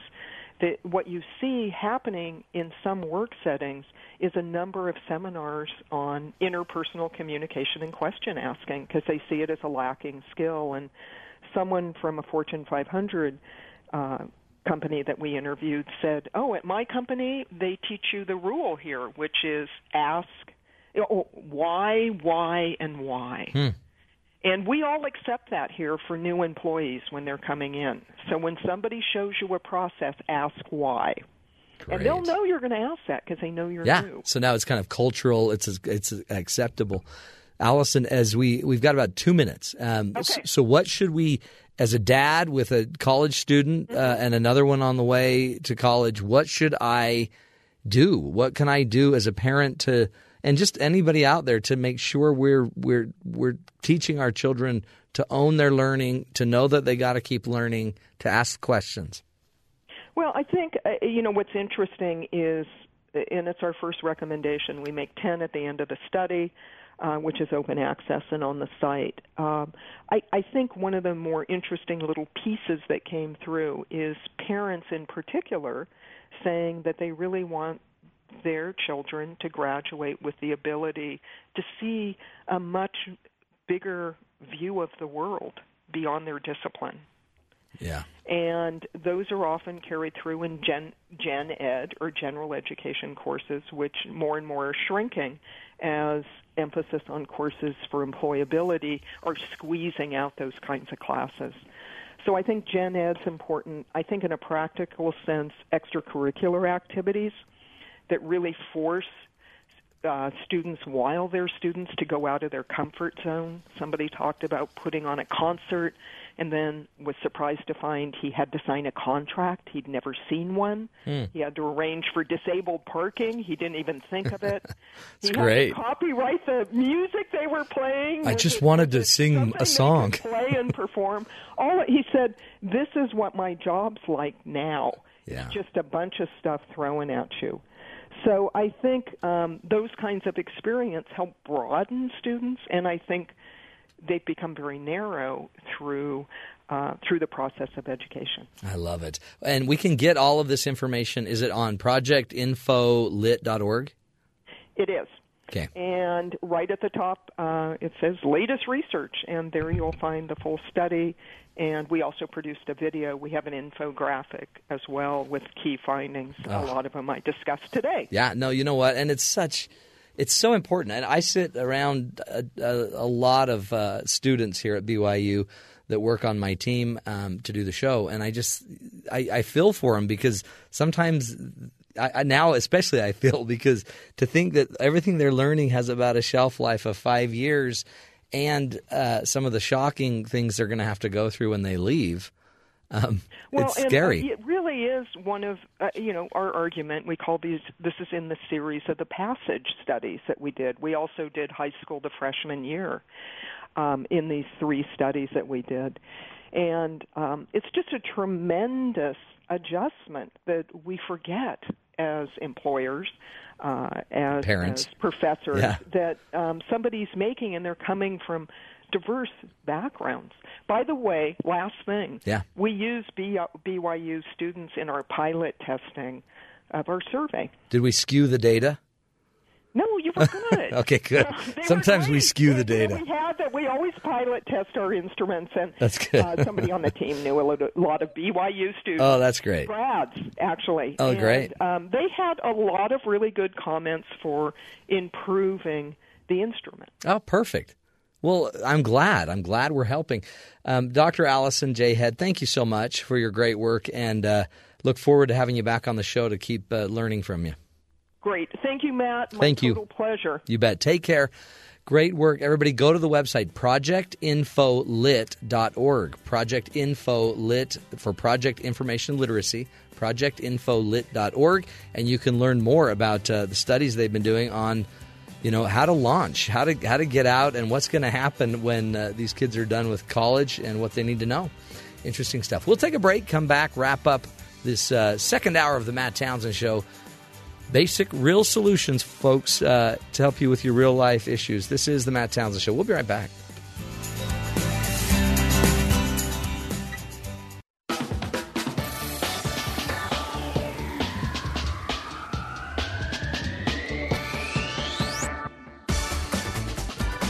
Welcome back, everybody. Can you imagine uh, spending, you know, four years in school, maybe getting a graduate degree, and but then going into today's day and age, today's world, and trying to be competitive when it's all going to change in five years. I have people all the time that want uh, they want my advice on what they should do in you know they want to be some of them want to be a therapist. Some of them want to have a radio show and be on the radio. Some of them want to do tv work like i do. Some of them want to be a public speaker. And i can't even tell them what to do. Because it's like you know i just read i'd read a lot. I'd, I'd study everything. I'd find what you're passionate about. I'd get as much education you can. I mean what do you tell them what do you tell them? But when I now I can know, at least I should tell them ask questions. Learn, learn, learn. Make learning a part of your life, a part of what you love doing. It's an essential part of your life. Make uh, what I find is my profession is really my hobby.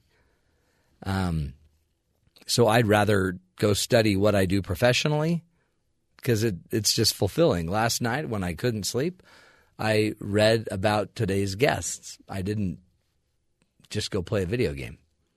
Um, it's it's my hobby. It's what I it's what I enjoy doing.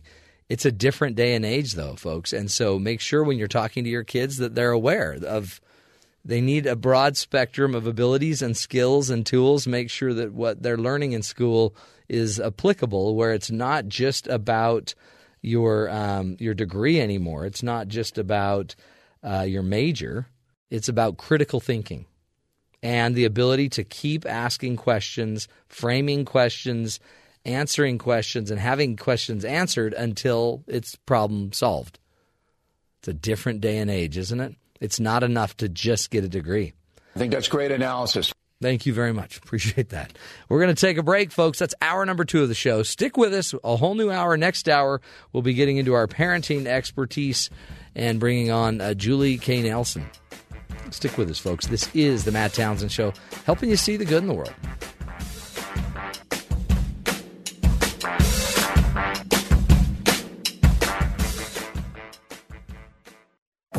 This is the Matt Townsend Show. Your guide on the side. Follow Dr. Matt on Twitter At Dr. Matt Show. Call the show at 1 855 Chat BYU This is the Matt Townsend Show. Dr. Matt Townsend Now, on BYU Radio. BYU Radio. Good morning, everybody. Welcome to the Matt Townsend Show. Dr. Matt here, your life coach, your guide on the side. We do what we can on this program three hours a day, bringing you the information you need to uh, have a healthier, happier life. Top of the morning to you. Today we will be discussing with our, uh, we call her the bomb mom, the child whisperer, Julie Nelson, is going to be discussing how to calm a crying baby which is interesting because uh, I don't. Oh, I have a grandbaby, but I don't need to calm her. I just hold her, and then when she gets upset, I hand her to her grandma, who just works her magic. Julie uh, sent me that topic in an email last week, and I responded with the same way. It always works. Just hand him to his mom. Yeah, all they Here. want is their mom. I want to know how you how you calm a crying twenty something board operator. It's kind of embarrassing when Ben gets on one of his fits. You know what I mean? Man. And he breaks down and just cries, cries, cries. How are you, Ben? Good. Good. You done crying? Um, Sometimes you need a good cry. Yeah. Emphasis on sometimes. I This every morning thing, you walk in and you look up, your eyes are all swollen. It's like, come on, Ben, it's kind of uncomfortable. I, I'm good now. Okay. I- I'm I'm not sure. Being a male, I'm not supposed to deal with emotions. So, Well, you you know you uh, actually get on can. the get on the train, boy. You, you can you can deal with emotions, I don't want to though. but maybe this is important too. Maybe that's why you need to learn how to calm a crying baby. Well, I know. I deal No, with them. You just you give them chocolate. Well. I antagonize them is the problem. My wife thinks I'm making an enemy. yeah, We're just having fun, and he laughs. He's laughing half the time. Half Well- the time. that's one of the things we find out about dads. Dads tend to escalate the emotional reaction of their child. Hmm. They tend to we tend to push the buttons. But what we do is that helps the child. I don't know if you know that because it helps them learn to manage their emotion. See, moms don't push their children Ooh, I like this. to have a breakdown. This might help me win an argument or two at home. But sometimes a father's, I guess, it's either our innate ability or just our complete sense of lack of any. Can I invoke your name in a spousal dispute? No, it's actually really powerful. And I'd like to quote one Dr. Matt Townsend. it- I like to be called the Doctor Matt. Oh, the doctor. the Dr. Matt. But it's it's it's important actually. Dads help kids learn to manage emotion because we push them to the extreme of their emotion. A lot of mothers like, no, don't, Mm-hmm. don't stimulate the child. Now we're going to bed. Yeah. Now you're throwing the child around. Now you're wrestling. Well, if he doesn't learn now, That's right. He's got to learn. So we're going to be learning how to calm a crying baby, uh, which I don't know. Julie must think we need that. So maybe. we'll be getting to that in a few minutes. Did you hear about this crazy news out of Orlando, Florida? Amazing, uh, a Florida story w- with some crazy news. No. Yes. Uh, 260 exotic pets escaped from a Florida home. When a venomous king cobra slithered away from an owner's home last summer, putting neighbors and students of the nearby elementary school in fear for more than a month, state wildlife officers already had plenty of experience tracking down runaway critters. More than 260 exotic snakes, monkeys, lions, tigers, bears, and other captive animals have escaped in Florida over the past decade. So not from one house. No. Just over the last decade. Bears. Someone Bears. had a bear at their home. Honey, where's the bear? How do you miss a Who left the bear cage open? Who let the bears out, right? Who let the bears out? Uh, anyway, animals apparently are slipping out of their enclosures at zoos, wildlife sanctuaries, and in private homes. Primates uh, make up a, the largest number of escaped animals reported in the state. More than 100 lemurs, monkeys, orangutans, and chimpanzees have gotten out of their enclosures. Wow. What is going on in Florida? So the Everglades is like a menagerie then. Totally. Just everything. You know, it's amazing. Like, I mean, my block, I think I know of five dogs. I don't even know of uh, one cat. We had a story a while back of the state of Florida sponsors a a snake hunt. Oh yeah. And in I, there's a video that went with that story that was talking about in the Everglades there are no small animals anymore.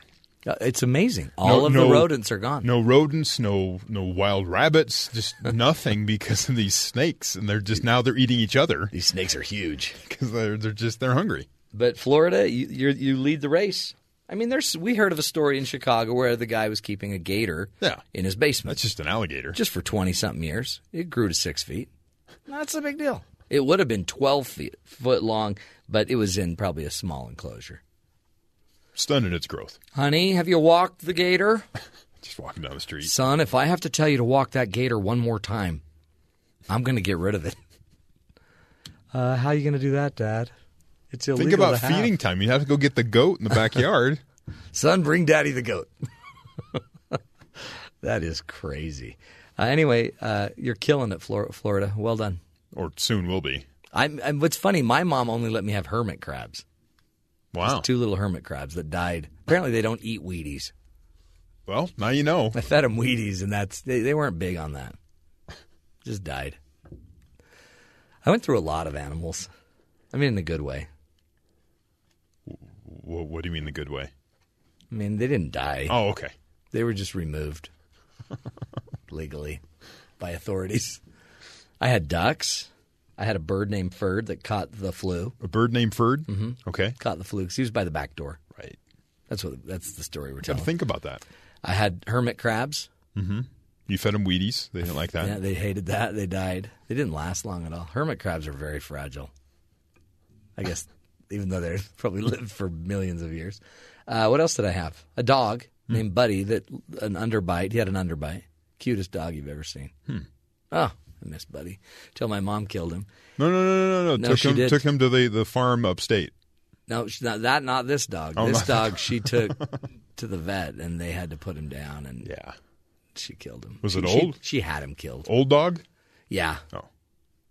Yeah. It's probably for the best. That's what they say. It was pretty devastating. anyway, mom, thanks for killing my dog. Now she was doing the best she could, but she did have my my uh, my ducks taken away. You had ducks too. My parents divorced, and my dad got me some ducks. Fastest way to tick off your ex. Yeah, apparently. Here's some I'm animals. like, that look, are mom, out of dad control. gave me gave me two ducks, Butch and Sundance. I named them. They were so cute. Hmm. Ducks are nasty, Yeah, nasty, dirty. and they can be mean too. Uh-huh. Oh, these were cute though. Oh, okay. And uh, every day they'd just be in my garage. I'd come home and I'd go check on my ducks. And one day I came home, and they were gone. And my mom's like, "They're gone." I'm like, "Yeah." And she's like, "Did you feed them?" Well, I was going to when I got home, but you didn't feed them in the morning. No, did you give them water? No. Well, maybe they left to go get food and water. And then about five years later, we were at a wedding and we saw these ducks at the wedding on a pond. And she's like, "I bet those are your ducks." And then she came clean that she had hired somebody to abduct my ducks. A duck abduction. Wow. Parenting. That's why we have a parenting expert coming on in just a minute, Julie K. Nelson. What's going on in the rest of the world we need to pay attention to? Thanks, Matt. The Nevada caucuses are tonight. CNN polling has Donald Trump with a huge lead, 45% to Marco Rubio's 19 and Ted Cruz's 17%. Marco Rubio thinks bad things will happen if Donald Trump wins the nomination. If we nominate someone that half of the Republican Party hates, we're going to be fighting against each other all the way to November. I don't care how much you may think they're funny or how interesting they may sound. If we nominate someone that 40 to 50% of our party can't stand, we are going to lose. but we'll have a brokered convention, which will make for great TV. Great, great TV, great ratings. I saw uh, Speaker of the House. What's his name? I just forgot his name. I had Uh, top of my- Ryan, Paul Ryan. Paul Ryan Paul was Ryan. on, I believe, Fox News, and they asked him if there was a brokered convention, would he step in as a candidate? So we have the poss- is, there's the possibility that we go through all this nonsense for all this time. They get to the convention and somebody else steps Oh. up and wins the nomination that never ran, never put forth a. it- we, we didn't have this chance to hear them talk and you know share their ideas on foreign policy and taxes and all this stuff, and someone just steps in as the hero and unites the party. that would be interesting. and but, then disenfranchises so many people Right. because then what's the process for? but the process was for giving a lot of money to every state Yeah, I guess. And the media. I just thought that would ju- that would just add to the chaos. That would be crazy. make it happen. Presidential candidate Ted Cruz said Monday that he would, of course, support federal agents actively looking for undocumented immigrants to deport. he said this in an interview with Bill O'Reilly. Um, he asked Cruz if he would send forces to, for example, nab a father who overstays his visa and he's got a couple of kids. Cruz responded, "You better believe it." In January, the Tase him. In January, the Texas senator had dismissed anything akin to a deportation force on CNN, saying at the time, "I don't intend to send jackboots to knock on your doors." Uh, every door in America. That's not how we enforce the law for any crime.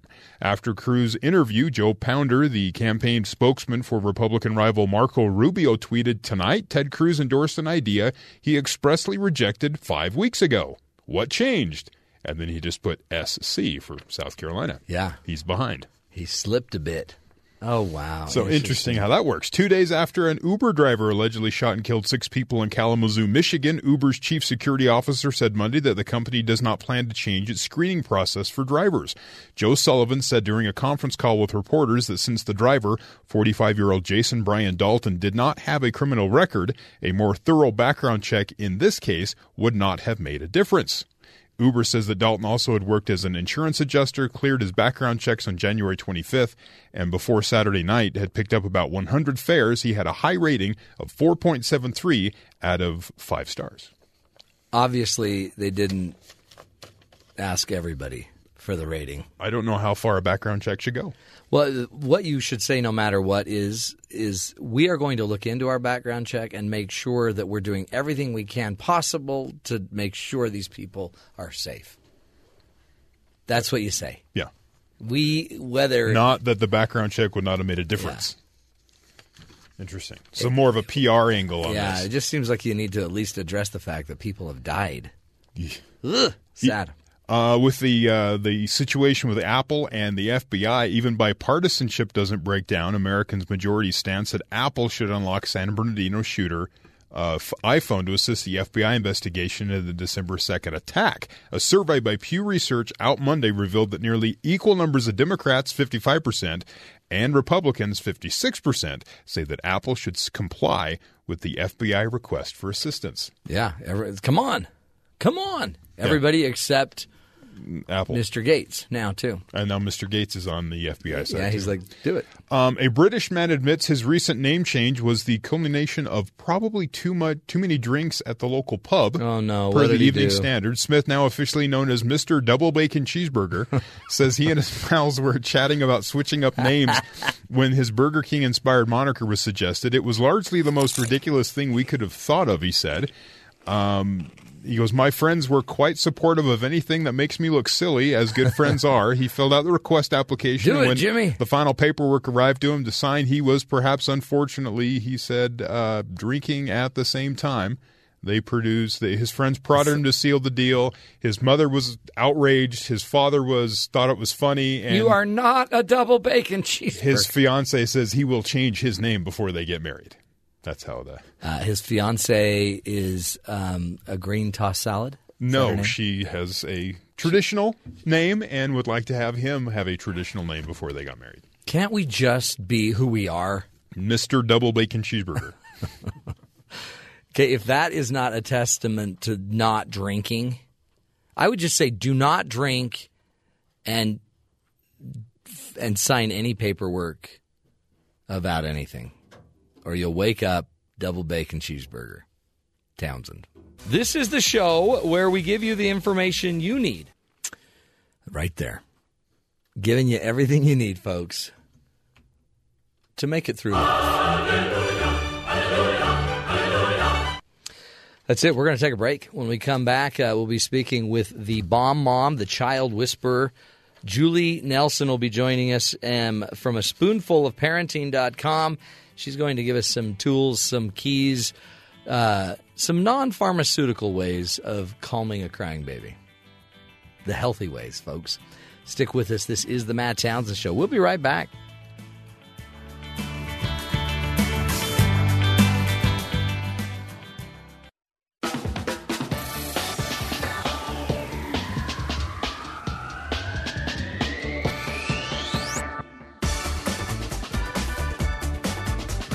Welcome back, friends. In the studio, our uh, good friend Julie K. Nelson.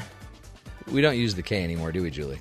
Oh, you can you can throw it in there. I there. can't get rid of it. It's in my throw it head. In there, yeah. Uh, Julie is the author of Parenting with Spiritual Power and Get the Grab the Plunger 25. Uh, it was called. What's I've- it called? It's called. I've um, got your I've got it right here. It's your book. Keep, I- keep I- it real and grab a name of my own plunger. it 25 tips for surviving Keep parenting. it real and grab a plunger. That's it. But you're also the bomb mom. You are a, a professor at uh, Utah Valley University. That That's right. it? hmm And we don't call it Utah Valley State, Utah Valley University, but you teach parenting skills, marriage skills. Today, you're going to teach us how to calm a crying baby without using Nyquil. right? Yes. Because that's I, I've been No tending a lot. Benadryl. No Benadryl. That was my go-to uh, thing when I go on long trips. Is let's just bring the Benadryl along. How's that working? It worked really well with my little ones. Did it? Does Do- your dope them up? How many kids do you have? Uh, five. Five? I'm going to fix your microphone there. There you go. Five my five kidlets, and your baby is a, Uh, 14. 14 year old. Uh-huh. Um, so I have a grandbaby. Yes. And I thought I was over like calming the baby down thing, but um, they just said, "Will you just watch her for a minute? We're just going to be back." And I'm like, "Sure," and she'll sleep. You're like, I got this. I, got raised. this. I raised. I raised six, kids. kids, and I was really good at uh, getting them to sleep. I could. I mean, it just. I was. I don't want to brag, but I was at a master level, and I'm like, sure. And she's like, she won't even wake up. She's she's been asleep. She'll be great. And then there's a bottle if she needs it, but she won't even need it because we've just fed her. So, Mm-hmm. and the minute it's almost like the minute the door shut, hmm There's something triggered she in the woke baby. up hmm and she just started crying. And I tried everything. You're like, what do I do? I tried the burping. I tried everything. Yeah, I was talking to Terry, the producer, about Yeah. the subject, and I said, "So, what do you do with a crying baby? You know, how do you get it to calm down?" He goes, "You give it back to the mom." Exactly. That's we were fig- My wife can do it. I have a son that just left on an LDS mission. He was great too. He part had of the magic, huh? You gotta you gotta stay with it, There you go. And you can't get emotional about yeah, it. Yeah, part of it is just being agitated yourself. You don't know what you're doing, and so you get all tensed up, and the baby feels it. So Oh, your yeah. son obviously was really confident and calm about Yeah. it, and he just transmitted that calm to the baby. So calm creates calm. Yeah, yeah. Um, you know, one of the things I like to talk about, kind of as a PSA, is that you know we talk a lot about putting babies on their backs to avoid Right. SIDS, um, and hospitals help that with with newborns. Um, But that seems to change every five yeah. years. the Yeah, and there's rule. kind of some kind of a you know an awareness, um, and some hospitals are doing this, but not enough. And I'd like to see more hospitals ta- talk to new parents about shaken baby syndrome. Yeah. Um, and educate them because uh, when we lose control, when we don't know what we're doing, we're agitated. This is something that um, happens in some families that are unintentional. This is not abusive parents, but it is called abusive head trauma, and you can go to prison for this if they convict you. And what happens is that you're frustrated for a moment. You don't know what to do. And so your automatic response is to take the baby and shake it like this, shake it back and forth like Right. a like a rag doll. And um the you succumb to the frustration of responding to this baby who's crying, you don't know what to do with it. And um so we, I think we need to give more awareness of, of not only the parents but any caregiver that might take care of the baby because sometimes it happens in the hands of somebody else who's Yeah. a babysitter or a boyfriend, you know, of a, of a single parent, um, or even a you know, in a care in a you know daycare I situation. mean, it causes brain damage or Mhm. death, and Yeah. and just because you were having a bad moment. a moment. It's not like you're a bad parent or you're even abusive, Right. but you just lose it for a moment because what happens is that the baby's head, uh, as we all know, when they're first they're they're they're top heavy. Yeah. And they don't have a neck that can support all that weight. And so when you shake the baby back and forth, the head flops back and forth, causing that serious brain injury. Um, the blood vessels connecting to the skull are fragile and immature, and so the, it, the brain ricochets inside the skull and tears away. Um, often there's retinal damage; it pulls inside their skull. So, um, you know, it can cause death, brain damage, or blindness. And so, it's a pretty serious Oh, thing. So, I want to talk today about what to do when you're frustrated in those moments, and, and what to do with other people who might care for your baby, who may be not quite as you know bonded as you are, right. who don't have the, the emotional investment, and then get frustrated even more easier. Yeah, than you do. can't just assume they'll do it or know what to do. Even. Yeah, because yeah. people, some people just don't know what to do, Mhm. and then they react. Yeah, and it's it's not that they meant to. Yeah. So what do we do, and what should any parent do, grandparent? What should we do? Well, first of all, talk to anyone who cares for your baby about if you, you know, try all these things and have a list of things that your baby loves because every baby's slightly different Right. and they respond to being held differently. And as you start to know your baby, make a list of things that that baby loves to do, sounds they love to hear or emotions they love to feel, the way they love to be held. Yeah. And so, you know, anyone who cares for them, give them those tools and a list so that you don't just assume that they know what your baby loves the best. Well, that, that's the that's the thing. Like with our grandchild, you just turn her face out, and and she just loves it. Yeah. And then rock her or turn on, let her see the light or a TV light or a. You don't even have you don't go close, but you just let her see anything new. Yeah. Or a sound. Yeah, or, so some like to be out and look Uh-huh. out at light. some want to be turned Some want to be turned in. You Some like gotta be on the. out. Some like to be on their stomach and on your lap That's with exactly- face yeah. down. Some like to be on their side. So figure it out and then see which way they respond best, and then train other people. I've also noticed, you know, a little lifesaver. just, I don't put it. I just hold it. And her mom says I shouldn't do that. But No. as a grandfather, I know. No, Every no. child loves a little No- No, no candy. They're going to choke, and you're going to die. They're going to die because of choking. Yeah. So uh, my number one thing that I love to do, and I always, you know, had a swing. Swings were often Oh, really those were great. helpful. Sure. Um, but I want to go through a list here, and talk about how you, if you have that perfect storm of being a new parent, you're exhausted, sleep deprived, probably maybe inexperienced. Even if you have other kids, you're inexperienced with this baby. What Mhm. does this baby need? And um, maybe you, uh, you know, haven't eaten well. Yeah. Uh, and so you just might lose it. So make a list of things that you can try with the baby. Um, that will work. The thing that worked the most, besides the swing for me, um, buying those wonderful things that you like, wind up, you know, and Oh, they just, oh that. man, is I would take them if I really, I just had to get out of the house. I would take them in their car seat and go for a ride, or put them in the stroller and go for a walk. That refreshed me because I got out of the situation. You just need to kind of sometimes get out of that room and um, go out. And even in, you know, if you go in public, if you're going in with a stroller in the mall, you're not going to do your baby harm because you're in public. Plus the fact that your hands are occupied on the steering wheel and you're physically Yeah. removed from the baby, so you're not going to be able to shake it. Right. So that's one of the best things is to get yourself away from handling the baby and put it in another device like a car seat. And they love the sound of the engine and the roar, Uh-huh. the purring of the engine, and they love the motion and strollers especially. They love the wheels going Well, around. and, and the air and the so. But I guess part of this too is know your baby enough to know too that they're not you. So if you can shop for four hours at Costco, that doesn't mean your baby can, right? So plan for that, and and your baby can't. Maybe they can't. Maybe you know you got one hour, Mhm. so make it one hour. Don't push the limits of the one hour, Yeah. Or you're going to push your own. That's your good own advice. limits. That's good advice. horrible. So find some kind of device, whether it's a it's a swing or it's a taken um that kids. I mean, at two a.m., just go for a car ride. Yeah. And you can't touch the baby because you're on the the steering wheel and they're behind Yeah, you in the I car love seat. that. Um, so try something like that that has some kind of emotion and a sound to it. Um, another idea is just to kind of calm yourself down, hold your baby against your chest, and gently massage the baby. And that motion of massaging it, learning learning baby massage. I learned that with my second child. I think it was went to a class. Hmm.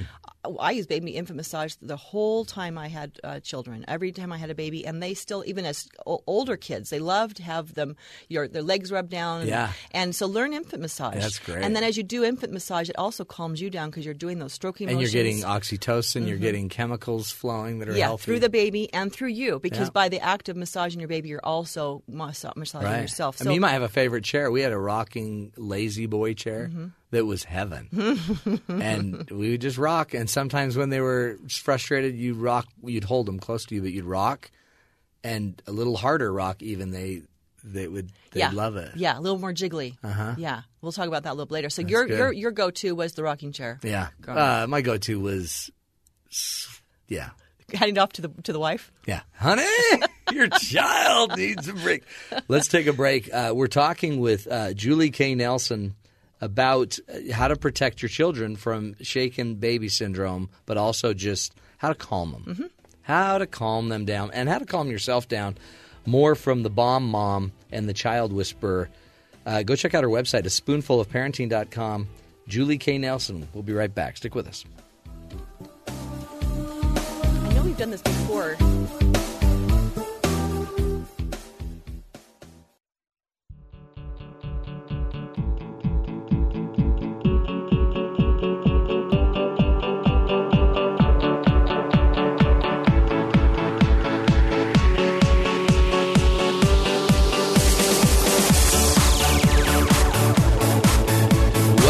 Back, everybody, to the Matt Townsend Show. Today we are talking with Julie K. Nelson um, from the website a spoonful of parenting.com. She's walking us through uh, how to calm a crying baby because sometimes you lose it and you can't afford to lose it with a baby.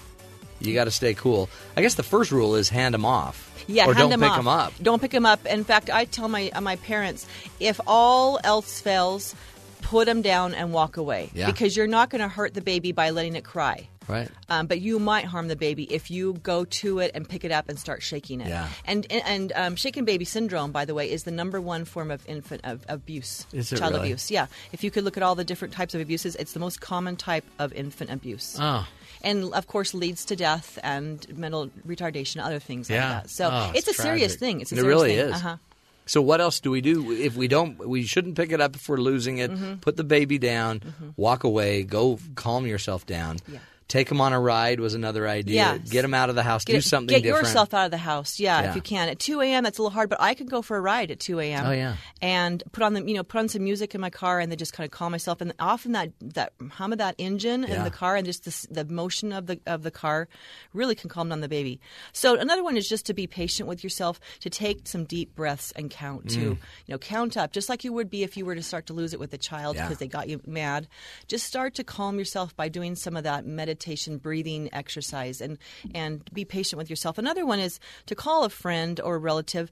If you have a especially colicky baby, you need to have resources, especially if you are a, pa- a single parent yourself. Yeah. Um, and or maybe you're married and your spouse just isn't the person to to rely on. Call someone that can come and take over. Maybe it may not be at 2 a.m., but you know maybe at, at seven o'clock in the morning when you've had an all night upper. Mm. Then have someone that you can just come over and take over while you can go take a nap. Well, you can, you can learn. I mean, if you're if this is a once in a while, once in a few week thing, that's one thing. But if it's a colicky baby, Mm-hmm. There's a reason, right? Learn why. Learn about colic, right? Mm-hmm. Study it. Figure it out. Is it something you're eating? Is it the time you're eating? Is it acid reflux? What is it? There's something going on. Yeah, at the, um, on my list at the bottom, you're just bringing this one up. Let's let's talk about it.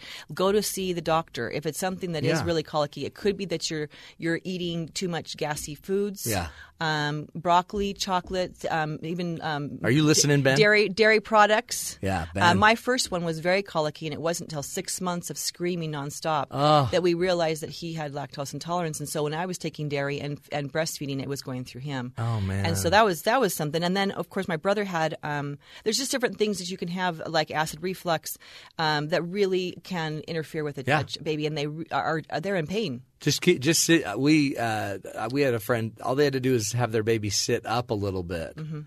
and it didn't. It slept through the night. But by having it down more, it was constantly getting acid reflux. Yeah, and there, if you have a baby who's a, who always is spitting up, who's Mhm. always um, maybe it's because they're having issues with even hiatal hernias, Yeah. anything where they where they can't keep the food The, down. the the crying is telling you something. Yeah. So it, almost if you remain curious to it instead of just ticked off about it, Mhm. It, it might help you solve it. Yeah, and don't just go to one doctor and get no information. Right. Keep going until you find Figure the answers. out. hmm Another one would be to, um, and this is a big one, is we forget that the baby just weeks ago was inside the womb, Hmm. just completely immersed in warm, Loving it. wa- wa- Cozy. cozy, warm Yeah. water. Dirty water, but, but but warm, Warm. and um, very very tightly Yeah. bound. And so we want to somehow simulate that so that it feels secure again, like it was for nine months. So some babies respond to a warm bath, Yeah. um, to calm them down before bedtime. Um, if not that, especially, I find that people today, especially in the United States, we just don't know how to swaddle babies Oh, I know. anymore. They know how to swaddle it in all the other countries, and they've been doing it for Right. centuries. Um, and they carry them on the back, and the babies are happy. I, I used to live in South America, and I never saw a crying baby for years strapped on the back. because yeah. they all are swaddled tightly and strapped on the back, and they're happy. Isn't I, it funny that we can wrap a burrito, but we can't swaddle our children? So go on YouTube, folks. Pathetic. Learn how to swaddle tightly Oh, a baby. yeah. They will calm down, and they and it's just the fact of feeling that protection around them, like they're back in the womb. So um, another, some children are more sensitive to light and sound, and so lower lights. Try to get them out of too much stimulation if it's going on. They're just there's Keep too much the other noise. kids away. hmm It, it just may the, might be the temperament of the child. Um, if you can also be, bring music in, music can also help um, sing to your baby that that relaxes you and also helps you to de-stress or talk to the baby using soothing tones. Um, learn some little songs or things that calm you. It could be it could be nursery rhymes or whatever, or just songs. Turn on the radio and listen to the radio and sing along. Roxanne, but not exactly. You don't have to. yeah, Maybe not. not that. Maybe not every not song. yeah, not every song. The soothing songs that you can sing along that you love, and as you sing songs you love, or you know baby songs, Mhm. then um, the baby. Uh, could respond to that, especially if you were a singer while it was in your womb and they recognized that Oh, yeah. sound. And but just it's mostly to calm you down. Um, another big thing, another big thing is, um, and I did this uh, as well, is having sounds around that create that white noise. Yeah, like because those a lot machines. They yeah, have the white noise machines. machines. They have white mo- machines because babies love to hear the whoosh whoosh that was the sound of the womb. And so they listen to vacuum cleaners, they listen to dryers, washing machines, and that you can actually get those sounds or record them Oh, yourself. yeah. You can buy CDs Oh, yeah. of womb sounds. Yeah. Put a headset on your baby though, or earbuds. And you can put them in the in the crib, and then they play these Oh, I things. love It kind of goes the whoosh whoosh Yeah. whoosh sounds of your internal organs and your Mhm. and the heartbeat, and they love that sound. So cool. get out the vacuum if your baby's crying, and just vacuum the heck out of your house. or have your husband do it. Mm-hmm. Um, so put on these, you know, hair dryers. Anything with these white noises might help, even if, if kind of one of those filter fan things. Mm-hmm. Um, see what your baby likes and play some white noise. Um, I want to end with this this interesting doctor. His name is Dr. Harvey. He's from the Happiest Baby Institute. He's found a 98 success rate using the Oh. five S's. Have you heard what of him? are they? No, is he the guy that's on YouTube? Yes, he is. And he says how to take how to calm a crying baby. Yeah, and he knows how to do it. I've seen him and do he it. like does a quite- judo crazy karate move. He did, I mean, he turns him, he rotates him, he. Well, I don't Is know. this if- the guy? Yeah, could be. He has five S's. The first one is sucking. Now, you know, I didn't mention sucking in my list because my kids never were pacifiers, babies. Oh. Um, so that didn't work for me. But Yeah. if yours love pacifiers, then do that. Um, the they pacifier. might they might find their thumb as well. Yeah. Um, that calms them down. But he says, you know, try the pacifier. That's the first S. Second S is to swaddle. Again, the swaddling. He has the arms down, tightly fitted. Um, he shows how to do it Mm-hmm. Mhm. properly. Um, you can also buy these now. There's sw- actually swaddling blankets where they have Velcro, where you just Oh, put it across, and you, it's a no-fail swaddling. Yeah, they thing. call those straight jackets Yeah, when they're adults. Exactly. um, so you, it's you just buy them already that way. Um, put them on their side or their stomach. He says just because of the acid and the, the or the Uh-huh. or their gas, and um, he says that that is better to have them on their side or their stomach. And then he does this thing where you hold them Yeah. on their side, their stomach, and you put your ha- your mouth up to their ear. And then very controlled shushing in their ear, shh, shh, shh, shh, shh, like that and you think almost like that baby's not Yeah. going to like that. You're like almost you know agitating them, but it's it's again that womb sound of um, what they heard Yeah, in the, the, womb. yeah the blood and the and the, pressure exactly. in the body. So he does that right in their ear. and then he does the swinging in Yeah. not swinging huge like a swing, but small, small quivering mo- movements, kind of like you said Uh-huh. in your rocking chair, where Yeah. it's kind of hard, Yeah. a little hard, but a, but you know, but I hold her tight. Hold So tight. So their head's not flipping around. But Mhm. then, but it, there's something about that. Yeah, they They, probably felt that in in, in the in womb. the womb again. So you're just recreating that. That What's uh, this doctor's name? Dr. Harvey. Oh, I, I did. I watched that. I sent that to my daughter, and it worked. It works. He It has a works. 90, 98% sex rate, and I like the way he shows how to swaddle as well because we just don't know how to do that anymore. We, we're not good at that. Mhm. Julie, you're the bomb, mom. Hey, You did it again. you're the Matt Townsend show. Uh, yes, I am. Thank you very much. and a spoonful of parenting.com is the website. Go check it out. She's got great books. All of her blogs, her posts are there. She's the real deal. In fact, all uh, the list of what to do with a crying baby, it's all there. Mm-hmm. That's how on top of it she is. Julie K. Nelson, thanks. Nice to be here, Matt. Good have to, a great good to day. have you. Mhm. You too. We'll take a break, come back, visit our good buddies over at BYU Sports Nation, find out what's coming up on their show at the top of the hour. Uh, we'll also be getting to our hero story, so stick with us on that. This is the Matt Townsend Show. We'll be right back.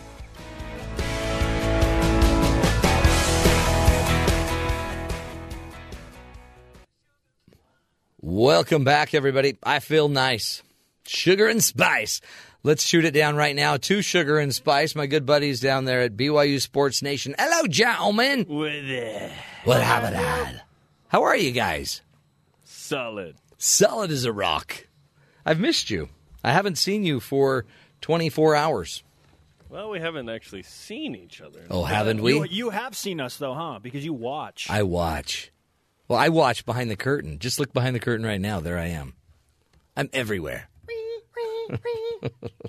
hey, was that uh, was that an homage to um, the what's that called? Uh, the guy in the bathtub. Psycho. Psycho. Alfred Hitchcock. Yeah. Yes. Hey, um, we just learned about what to do with a crying baby, and I know you guys have. Give it to my wife. See, that's the answer. Nine out of ten fathers hand it over to their wife. Is that the right thing to do? Not Well- necessarily. We were just answering the question. It would be better that you learn to to do it yourself, to how to how to calm the child. Yeah, absolutely. And you know what Ben said is the number one way to calm a child? it. Uh, no, Benadryl. Oh my god. Horrible. He's not even a father. Not even a father. Hey, um, today, by the way, I forgot to tell you is ba- Banana Bread Day. Are you guys big into Every banana bread? banana bread day. Don't I think? Oh, And that is zucchini bread day. Oh, yeah. If oh, I think I'm hungry.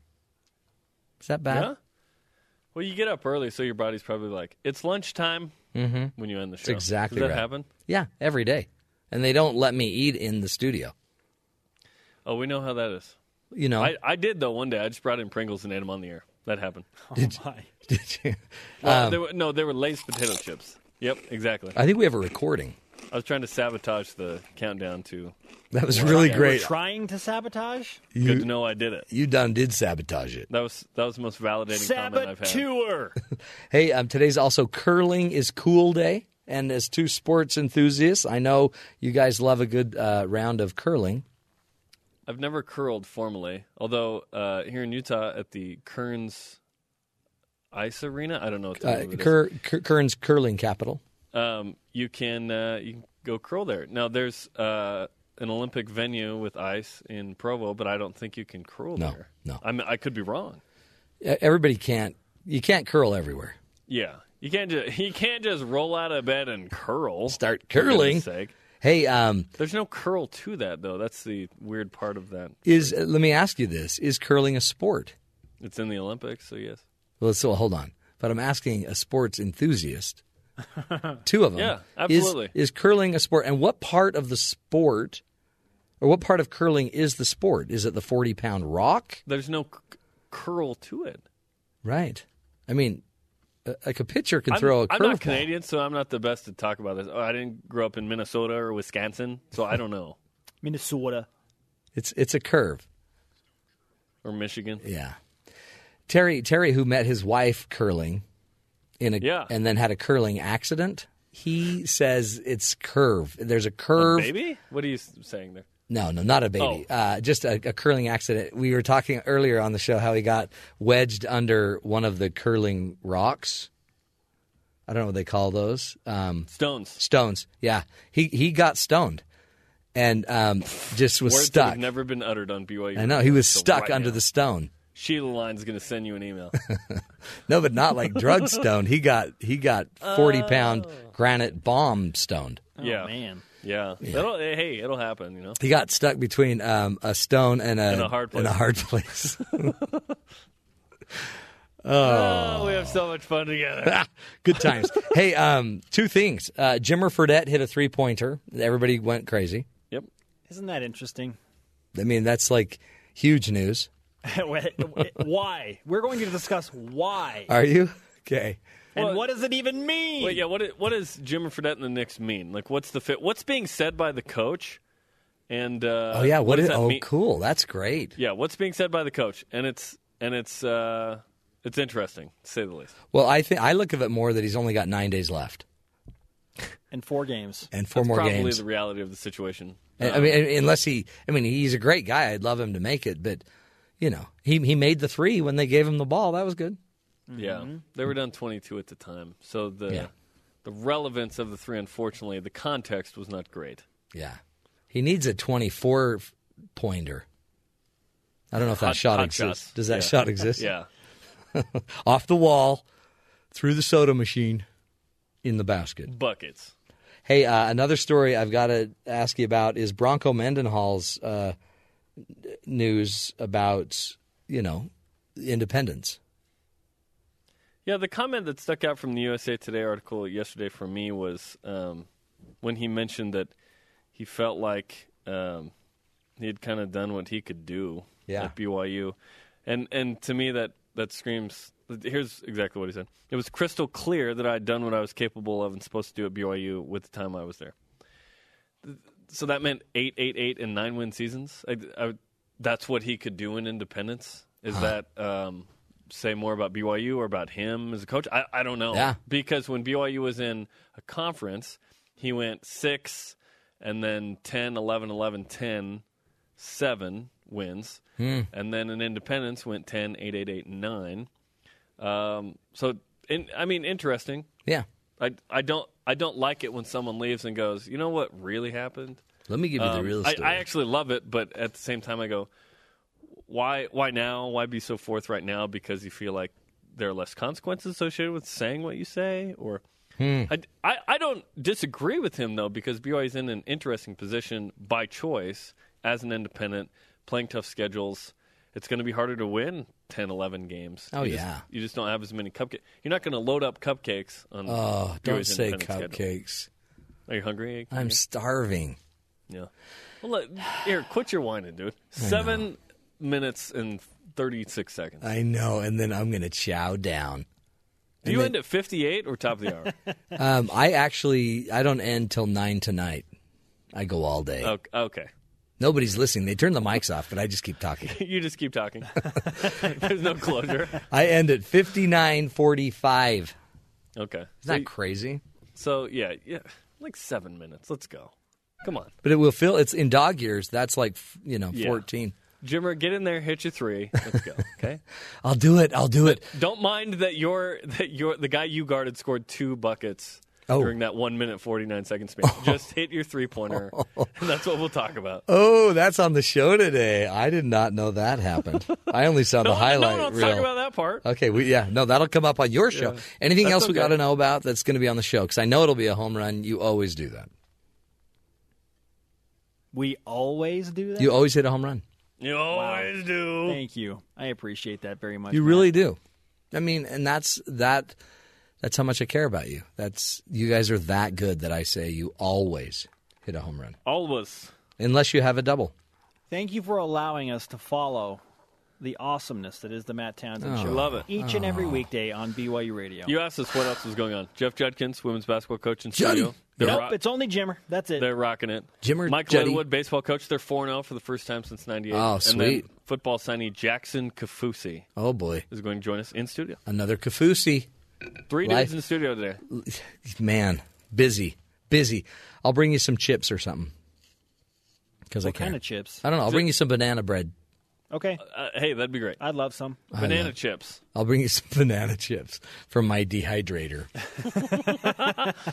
Some I gotta- turkey, some venison. Let, uh, let me go check the turkey and venison dehydrator in my office.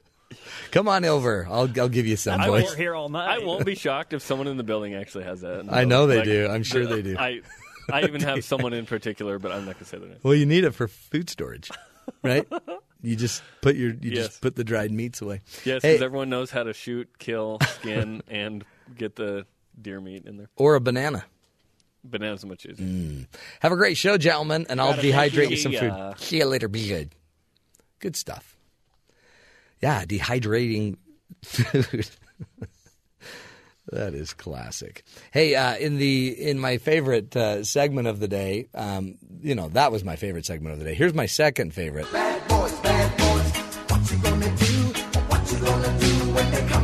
A woman is wanted. Um, listen to this. Police say a woman tried to get a couple to rob the Pennsylvania fast food restaurant where she worked.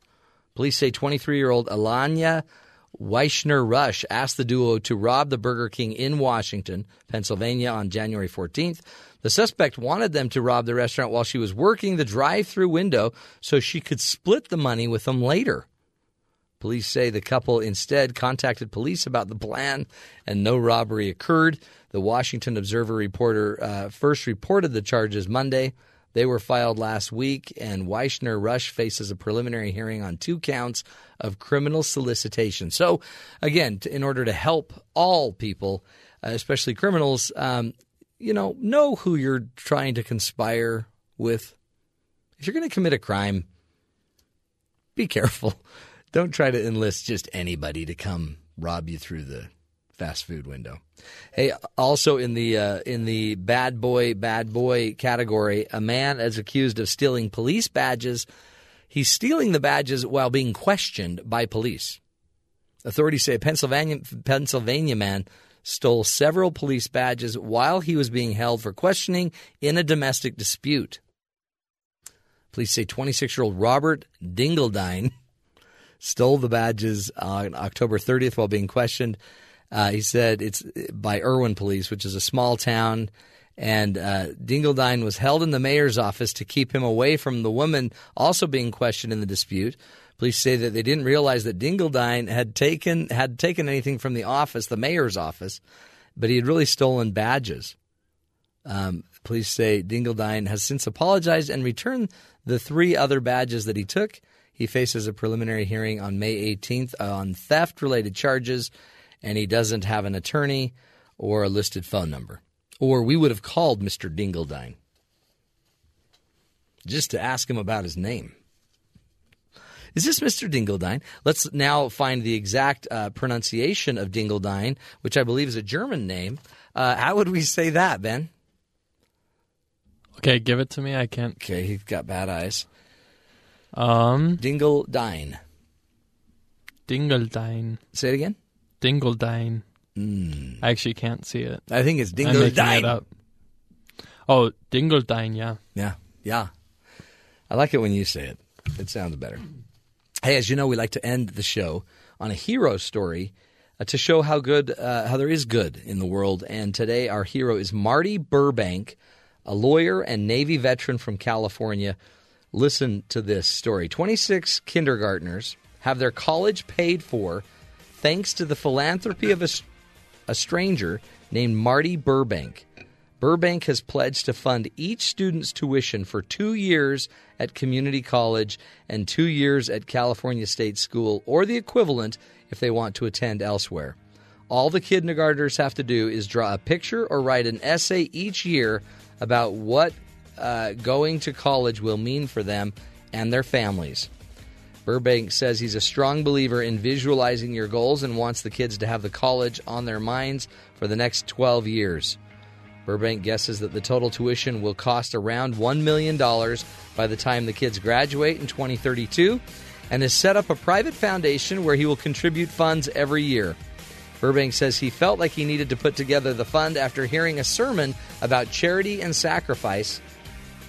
He decided against buying a boat and instead has donated the time and money and supplies to Rio Vista Elementary and its teachers uh, several times over the past four years. Burbank hopes that removing the financial burden will help the kids get more encouragement about attending college. The kindergarten teacher, Tessa Ashton, says suddenly they can dream about a different future for their child. That's pretty remarkable. It doesn't have to be a whole class. Picking up the tab for one child can really make a difference, says Burbank. It certainly has for 26 families in Anaheim. So, Marty Burbank, you are the hero of the day on the Matt Townsend Show, giving the dream uh, and keeping it alive uh, for people that actually may not have had the dream.